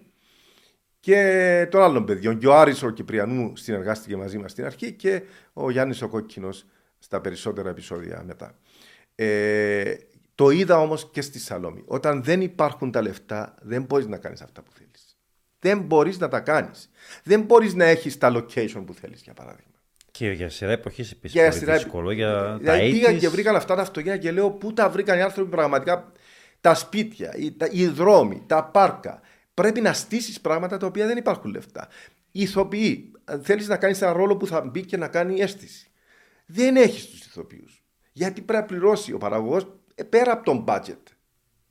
Είναι και άλλες πάρα πολλές λεπτομέρειες. Μην δείξεις την κουζίνα γιατί η κουζίνα την αναγέννησαν οι άνθρωποι σε αυτό το σπίτι. Και είναι το 90 δεν είναι το 80 Πού θα το κάνει. Ε, χίλιοι δυο περιορισμοί στο σενάριο και στο τέλος και στην παραγωγή. Δηλαδή αυτό που έκανε ο, ο Θεοφάνους εκεί ήταν ο παραγωγός ήταν ένα θαύμα με βάση τα, τα budget. Αλλά δεν φταίει και ο σταθμός για τον budget. Γιατί τόσα μπορεί να δώσει. Δεν μπορεί να δώσει περισσότερα. Και είναι ο μόνος σταθμός που έδωσε φέτος λεφτά για την Παραμένει ένα πολύ ακριβό δαπανηρός σπόρι η κυπριακή μυθοπλασία. Είναι η αλήθεια αυτό. Ε, με το Μέφρα και έναν καιρό έγιναν και κάποιες καυγάδες, κάποιες συζητήσεις τέλος πάντων για το κόστος. Φαντάζομαι είναι ακριβή παραγωγή, γιατί έχει και πολλά σκηνικά, κοστούμια. Δεν είναι. Πολλούς. Δεν είναι τόσο ακριβή όσο. Όχι. Ποια είναι η αλήθεια Δεν ξέρω για το γιατί, του μια γιατί λέγεται αυτό το πράγμα. Υπάρχει γενική εκτίμηση ότι είναι μια πάρα πολύ ακριβή παραγωγή. Σίγουρα είναι αρκετά πιο κάτω τον budget σε σχέση με το Μελίαρτο. Ο Μελίαρτο ήταν πιο ακριβή. Δεν δε, δε μου επιτρέπεται με αλφαϊότα να, να, να μιλάω με συγκεκριμένους αριθμούς, mm. αλλά ε, ο Μελίαρτο ήταν πιο ακριβή παραγωγή. Αυτή η παραγωγή τώρα, το μια φορά και έναν καιρό, δίνει την εντύπωση της ακριβής παραγωγής, αλλά δεν είναι πανάκριβη παραγωγή. Είναι υψηλό το, το, το budget σε σχέση με αυτά τέλος πάντων που, που δίνει. που δεν ξέρω και ούτε και εδώ στον, στον Α δεν ξέρω τι κόστος ναι. έχουν τα επεισόδια των σειρών του. Αλλά, ε, εν πάση περιπτώσει, δεν είναι ούτε πολύ ακριβή, αλλά ούτε και ευθυνή. Κατάλαβες, είναι σε ένα επίπεδο που πιστεύω μόλις τα βγάζει πέρα για να φαίνεται αξιοπρεπέστατη από πλευράς παραγωγής ε, στο, στο φακό. Εκεί. Παρά το γεγονός ότι ο Μιλίαρτο ε, δεν ε, απέφερε τα προσδοκόμενα, ε, αυτό δεν σας θορύβησε. Και συνεχίσατε την, κανονικά τη συνεργασία σας με τον ε, Λόρι Λοϊζίδη ανάβοντας το πράσινο φως για ένα project το οποίο δεν ήταν καινούριο. Είχε έρθει και παλιότερα, μετά το φιάσκο του παραμύθι αλλιώς στον ε, Α, Ελλάδος, γιατί εδώ έχει πάει καλά. Ε, ο Λόρις ήθελε να κάνει το παραμύθι όπως πρέπει, νομίζω αυτός ήταν και ο αρχικός τίτλος, ε, στον αντένα τότε, σε εσάς. Αλλά ήταν απαγορευτικό το budget. Ναι, ε, όταν το πρότεινε πρώτη φορά πριν από 2-3 χρόνια ήταν πάρα πολύ υψηλό το budget. Ήταν ε, έξω δηλαδή από τα δεδομένα της, ε, της κυπριακής αγοράς. Και δεν προχωρούσε το πράγμα, ε, έκανε το μελίαρτο μετά και τώρα το έκανε ε, με αυτό το concept το συγκεκριμένο. Είστε ικανοποιημένοι από την πορεία τώρα γιατί, γιατί είπαμε να συνεχίσουμε με τον Λόρι, γιατί είναι ο ναι. Λόρις. Γιατί ο Λόρις δεν είναι σταμάτησε να είναι ο Λόρις. Αν ο Μελίαρτος δεν πήγε τόσο καλά όσο θα ήθελε και ο ίδιος και εμείς, δεν σημαίνει ότι σχόλασε ο Λόρις. Με το μία φορά και έναν καιρό τι συνέβη, γιατί και εκείνο ξεκίνησε πολύ δυναμικά. Για τριαντάρια νομίζω. Για ποιο λες, για το; μια φορά και έναν καιρό. Τι συνέβη και στην πορεία; Πιστεύεις ότι. Ε, μα και πάλι εκεί ο ανταγωνισμό. Κοίταξε να δεις τώρα στο prime time υπάρχει αυτό το δεδομένο. Ότι τρέχουν από πέρυσι ο σασμός και η γη της ελιάς. Μα βλέπεις ότι και στον Α, εκεί που έφυγε η γη της ελιάς και μπήκε μία άλλη σειρά. Το αυτή νυχταμένη. Το αυτή νυχταμένη. Δεν κάνει τα νούμερα που έκανε η γη της ελιάς. Παρά το lead που. Δηλαδή δεν είναι, δεν είναι η, μόνη, η Σαλόμη και το μια φορά και έναν καιρό δεν είναι οι μόνες σειρές που δεν έκαναν τα τρελά νούμερα φέτος. Ένα σωρό άλλες σειρές που έρχονταν με περγαμηνές από την Ελλάδα και πάλι δεν πήγαν. Γιατί η παγιδευμένη στον, στον αντένα δεν, δεν ήταν σειρά που είχε ένα αξιοπρεπέ σενάριο. Ήταν η σειρά έκπληξη στην Ελλάδα τη φετινή ναι, σεζόν. Και όμως δεν μπήκε ναι. καλά στην Κύπρο, ούτε και αυτή. Είναι γιατί υπάρχει εκεί έχει ένα μπλοκ τηλεθέασης, στημένο από πέρυσι, στον Α, που δεν μπορείς εύκολα να, να, να το διατρήσεις. Αυτά πρέπει να τα λαμβάνουμε υπόψη. Ωραία. Και με δεδομένη τώρα την ε, μάλλον άσχημη κατάσταση, με την Σαλόμη να έχει κοπεί, με το μια φορά και έναν καιρό να, να πασχίζει τέλος πάντων, ε, ποιο είναι το μέλλον της κυπριακής παραγωγής στον αντένα ως ε. διευθυντής του καναλιού και μια εκτίμηση γενικότερα; Ε, άσχημη κατάσταση θα έλεγα ότι αυτό ισχύει σε αρκετά μεγάλο βαθμό για την, για, για την κυπριακή μυθοπλασία. Έτσι. Ναι, αυτό ναι. όχι γενικότερα στον Αντένα. Γιατί όχι, όχι, για την ο Αντένα θα, θα βρει τις λύσεις. Έχει και τη συνεργασία με τον Αντένα Ελλάδος, θα βρούμε τις λύσεις. Λέμε δε, γενικά γιατί ναι. εκτός από τι δύο του Αντένα, μία τώρα, ε, δεν υπάρχει και τίποτε άλλο. Έχουμε δύο στο ΡΙΚ, που το ΡΙΚ ναι. έχει συγκεκριμένο budget που το πληρώνουμε εμείς από την τσέπη μας 37 εκατομμύρια κάθε χρόνο, έχει ένα συγκεκριμένο budget για να κάνει δύο σειρές, μία καθημερινή και μία το Σαββατοκύριακο. Οπότε θα, θα τα κάνει εκείνα συνέχεια, γιατί δεν έχει πρόβλημα. Ό,τι, ναι. ό,τι και αν γράφουν. Από εκεί και πέρα όμως δεν υπάρχει τίποτε άλλο. Το Μέγκα και ο Α δεν έχουν κυπριακές σειρές. Σίγουρα. Τώρα με ρωτάς εμένα να σου πω και τι θα το κάνω. Σίγμα έχει μία η οποία δεν ξέρω πόσο θα, θα αντέξει. Και εκείνη επίσης φυτοζωή. Ωραία, είναι μια δύσκολη χρονιά για την μυθοπλασία. Ε, συμβαίνουν αυτά, έχουν ξανασυμβεί στο παρελθόν. Ε, έρχονται πράγματα μπροστά που είναι της μόδας και βλέπει αυτά ο κόσμος. Έχει αλλάξει και το τοπίο βεβαίως άρδιν και αυτός είναι ο προβληματισμός με την έλευση των, ε, των, ε, του Netflix και άλλων το streaming, ε, ναι. το, το streaming τέλος πάντων και ο κόσμος βρίσκει εύκολα αλλού περιεχόμενο ε, έχει αλλάξει το τοπίο και ε, δεν μπορώ να σου απαντήσω ποιο είναι το μέλλον της μυθοπλασίας. Το σίγουρο που θα μπορούσα να σου πω είναι ότι αν είχε στήριξη από το κράτος θα είχε ένα πρόγραμμα επιδότησης, όπως συμβαίνει στην Ελλάδα. Όπως συμβαίνει στην Ελλάδα και στην Τουρκία και αλλού. Που τριπλασιάστηκε η τηλεοπτική παραγωγή στην Ελλάδα μετά από αυτό το πρόγραμμα. Ε, ε αφού σου λέω, δε, δεν υπάρχουν λεφτά στο κυπριακό παζάρι για να συνεχίσει η κυπριακή μυθοπλασία. Αυτή τη στιγμή ζούμε και μια συγκυρία στην οποία ο τηλεθεατής την έχει αρκετά απαξιώσει. Γιατί είδε μπροστά του παραγωγές πολλών εκατομμυρίων και σου λέει αυτό είναι τώρα να κάτσω να βλέπω mm. κυπριακά Σύρια. Αυτό ισχύει, αλλά αν με ρωτάς εμένα, δεν θα ισχύει για πάντα. Ο κόσμος σε κάθε χώρα, αυτός είναι κανόνας της τηλεόρασης, θα αναζητήσει αυτό που είναι κοντά του σαν προϊόν. Θα το ξαναψάξει. Και άμα του το κάνει κάποιος, ακόμη και ευτελές να είναι, μετά από 5-6 χρόνια, να δεις που θα πάνε όπως τις μέλισσες εκεί ξανά να το ξαναδούν, γιατί έχει πολλά χρόνια να δούμε Κυπριακή Κυριολεκτικά τι μέλισσε, όχι τι άγριε, γιατί εκεί δεν έτρεξε να τι δει στην Κύπρο. Λοιπόν, εγώ πιστεύω ότι δεν έχει πεθάνει η μυθοπλασία, αλλά κάνει κύκλους. Βρίσκεται σε κρίση και δεν ξέρω ποιο θα είναι το επόμενο βήμα. Το δεν ξέρω, το λέω. Θα υπάρχουν κυπριακές παραγωγές του χρόνου στον Αντένα; Θα προσπαθήσουμε να υπάρχουν. Και όταν το λέω θα προσπαθήσουμε, δεν εννοώ τον εαυτό μου. Εννοώ και τη διοίκηση του Αντένα, διότι δεν είναι πρόθεση ε, της διοίκησης και του, και του Στέλιου του Μαλέκου που είναι ο CEO, δεν είναι πρόθεσή μας να εγκαταλείψουμε την Κυπριακή μυθοπλασία. Προσπαθούμε να δούμε τι θα κάνουμε για να έχουμε. Τώρα, σε, σε, τι όγκο θα υπάρχει, ή αν θέλεις και αν θα υπάρχει, γιατί δεν το αποκλείω να πάει και μια σεζόν χωρίς να υπάρχει. Αυτό δεν, δεν μπορώ να το αποκλείσω. Αλλά ε, ο σκοπός μας είναι να υπάρξει. Θα προσπαθήσουμε να υπάρξει. Ή μπορεί, ας πούμε, να επεκταθείτε και σε άλλα είδη τα οποία δεν, ε, δεν έχει ασχοληθεί μέχρι τώρα ο Αντένα. Εκπομπές, σοου, τηλεπαιχνίδια. Κυπριακά μιλάμε πάντα. Εντάξει, ναι. Είναι, ε, δεν το αποκλείω ούτε και αυτό. Δεν το αποκλείω. Όχι. Λοιπόν, σε αυτό το σημείο να ολοκληρώσουμε την ε, κουβέντα μας. Ε, Δίνω Οδυσσέο, να σε ευχαριστήσω πάρα πολύ για τον ε, χρόνο σου και για την πολύ ενδιαφέρουσα και αποκαλυπτική και διαφωτιστική κουβέντα που είχαμε ε, τόσα χρόνια ε, καριέρας στην Κυπριακή Ιδιωτική Τηλεόραση.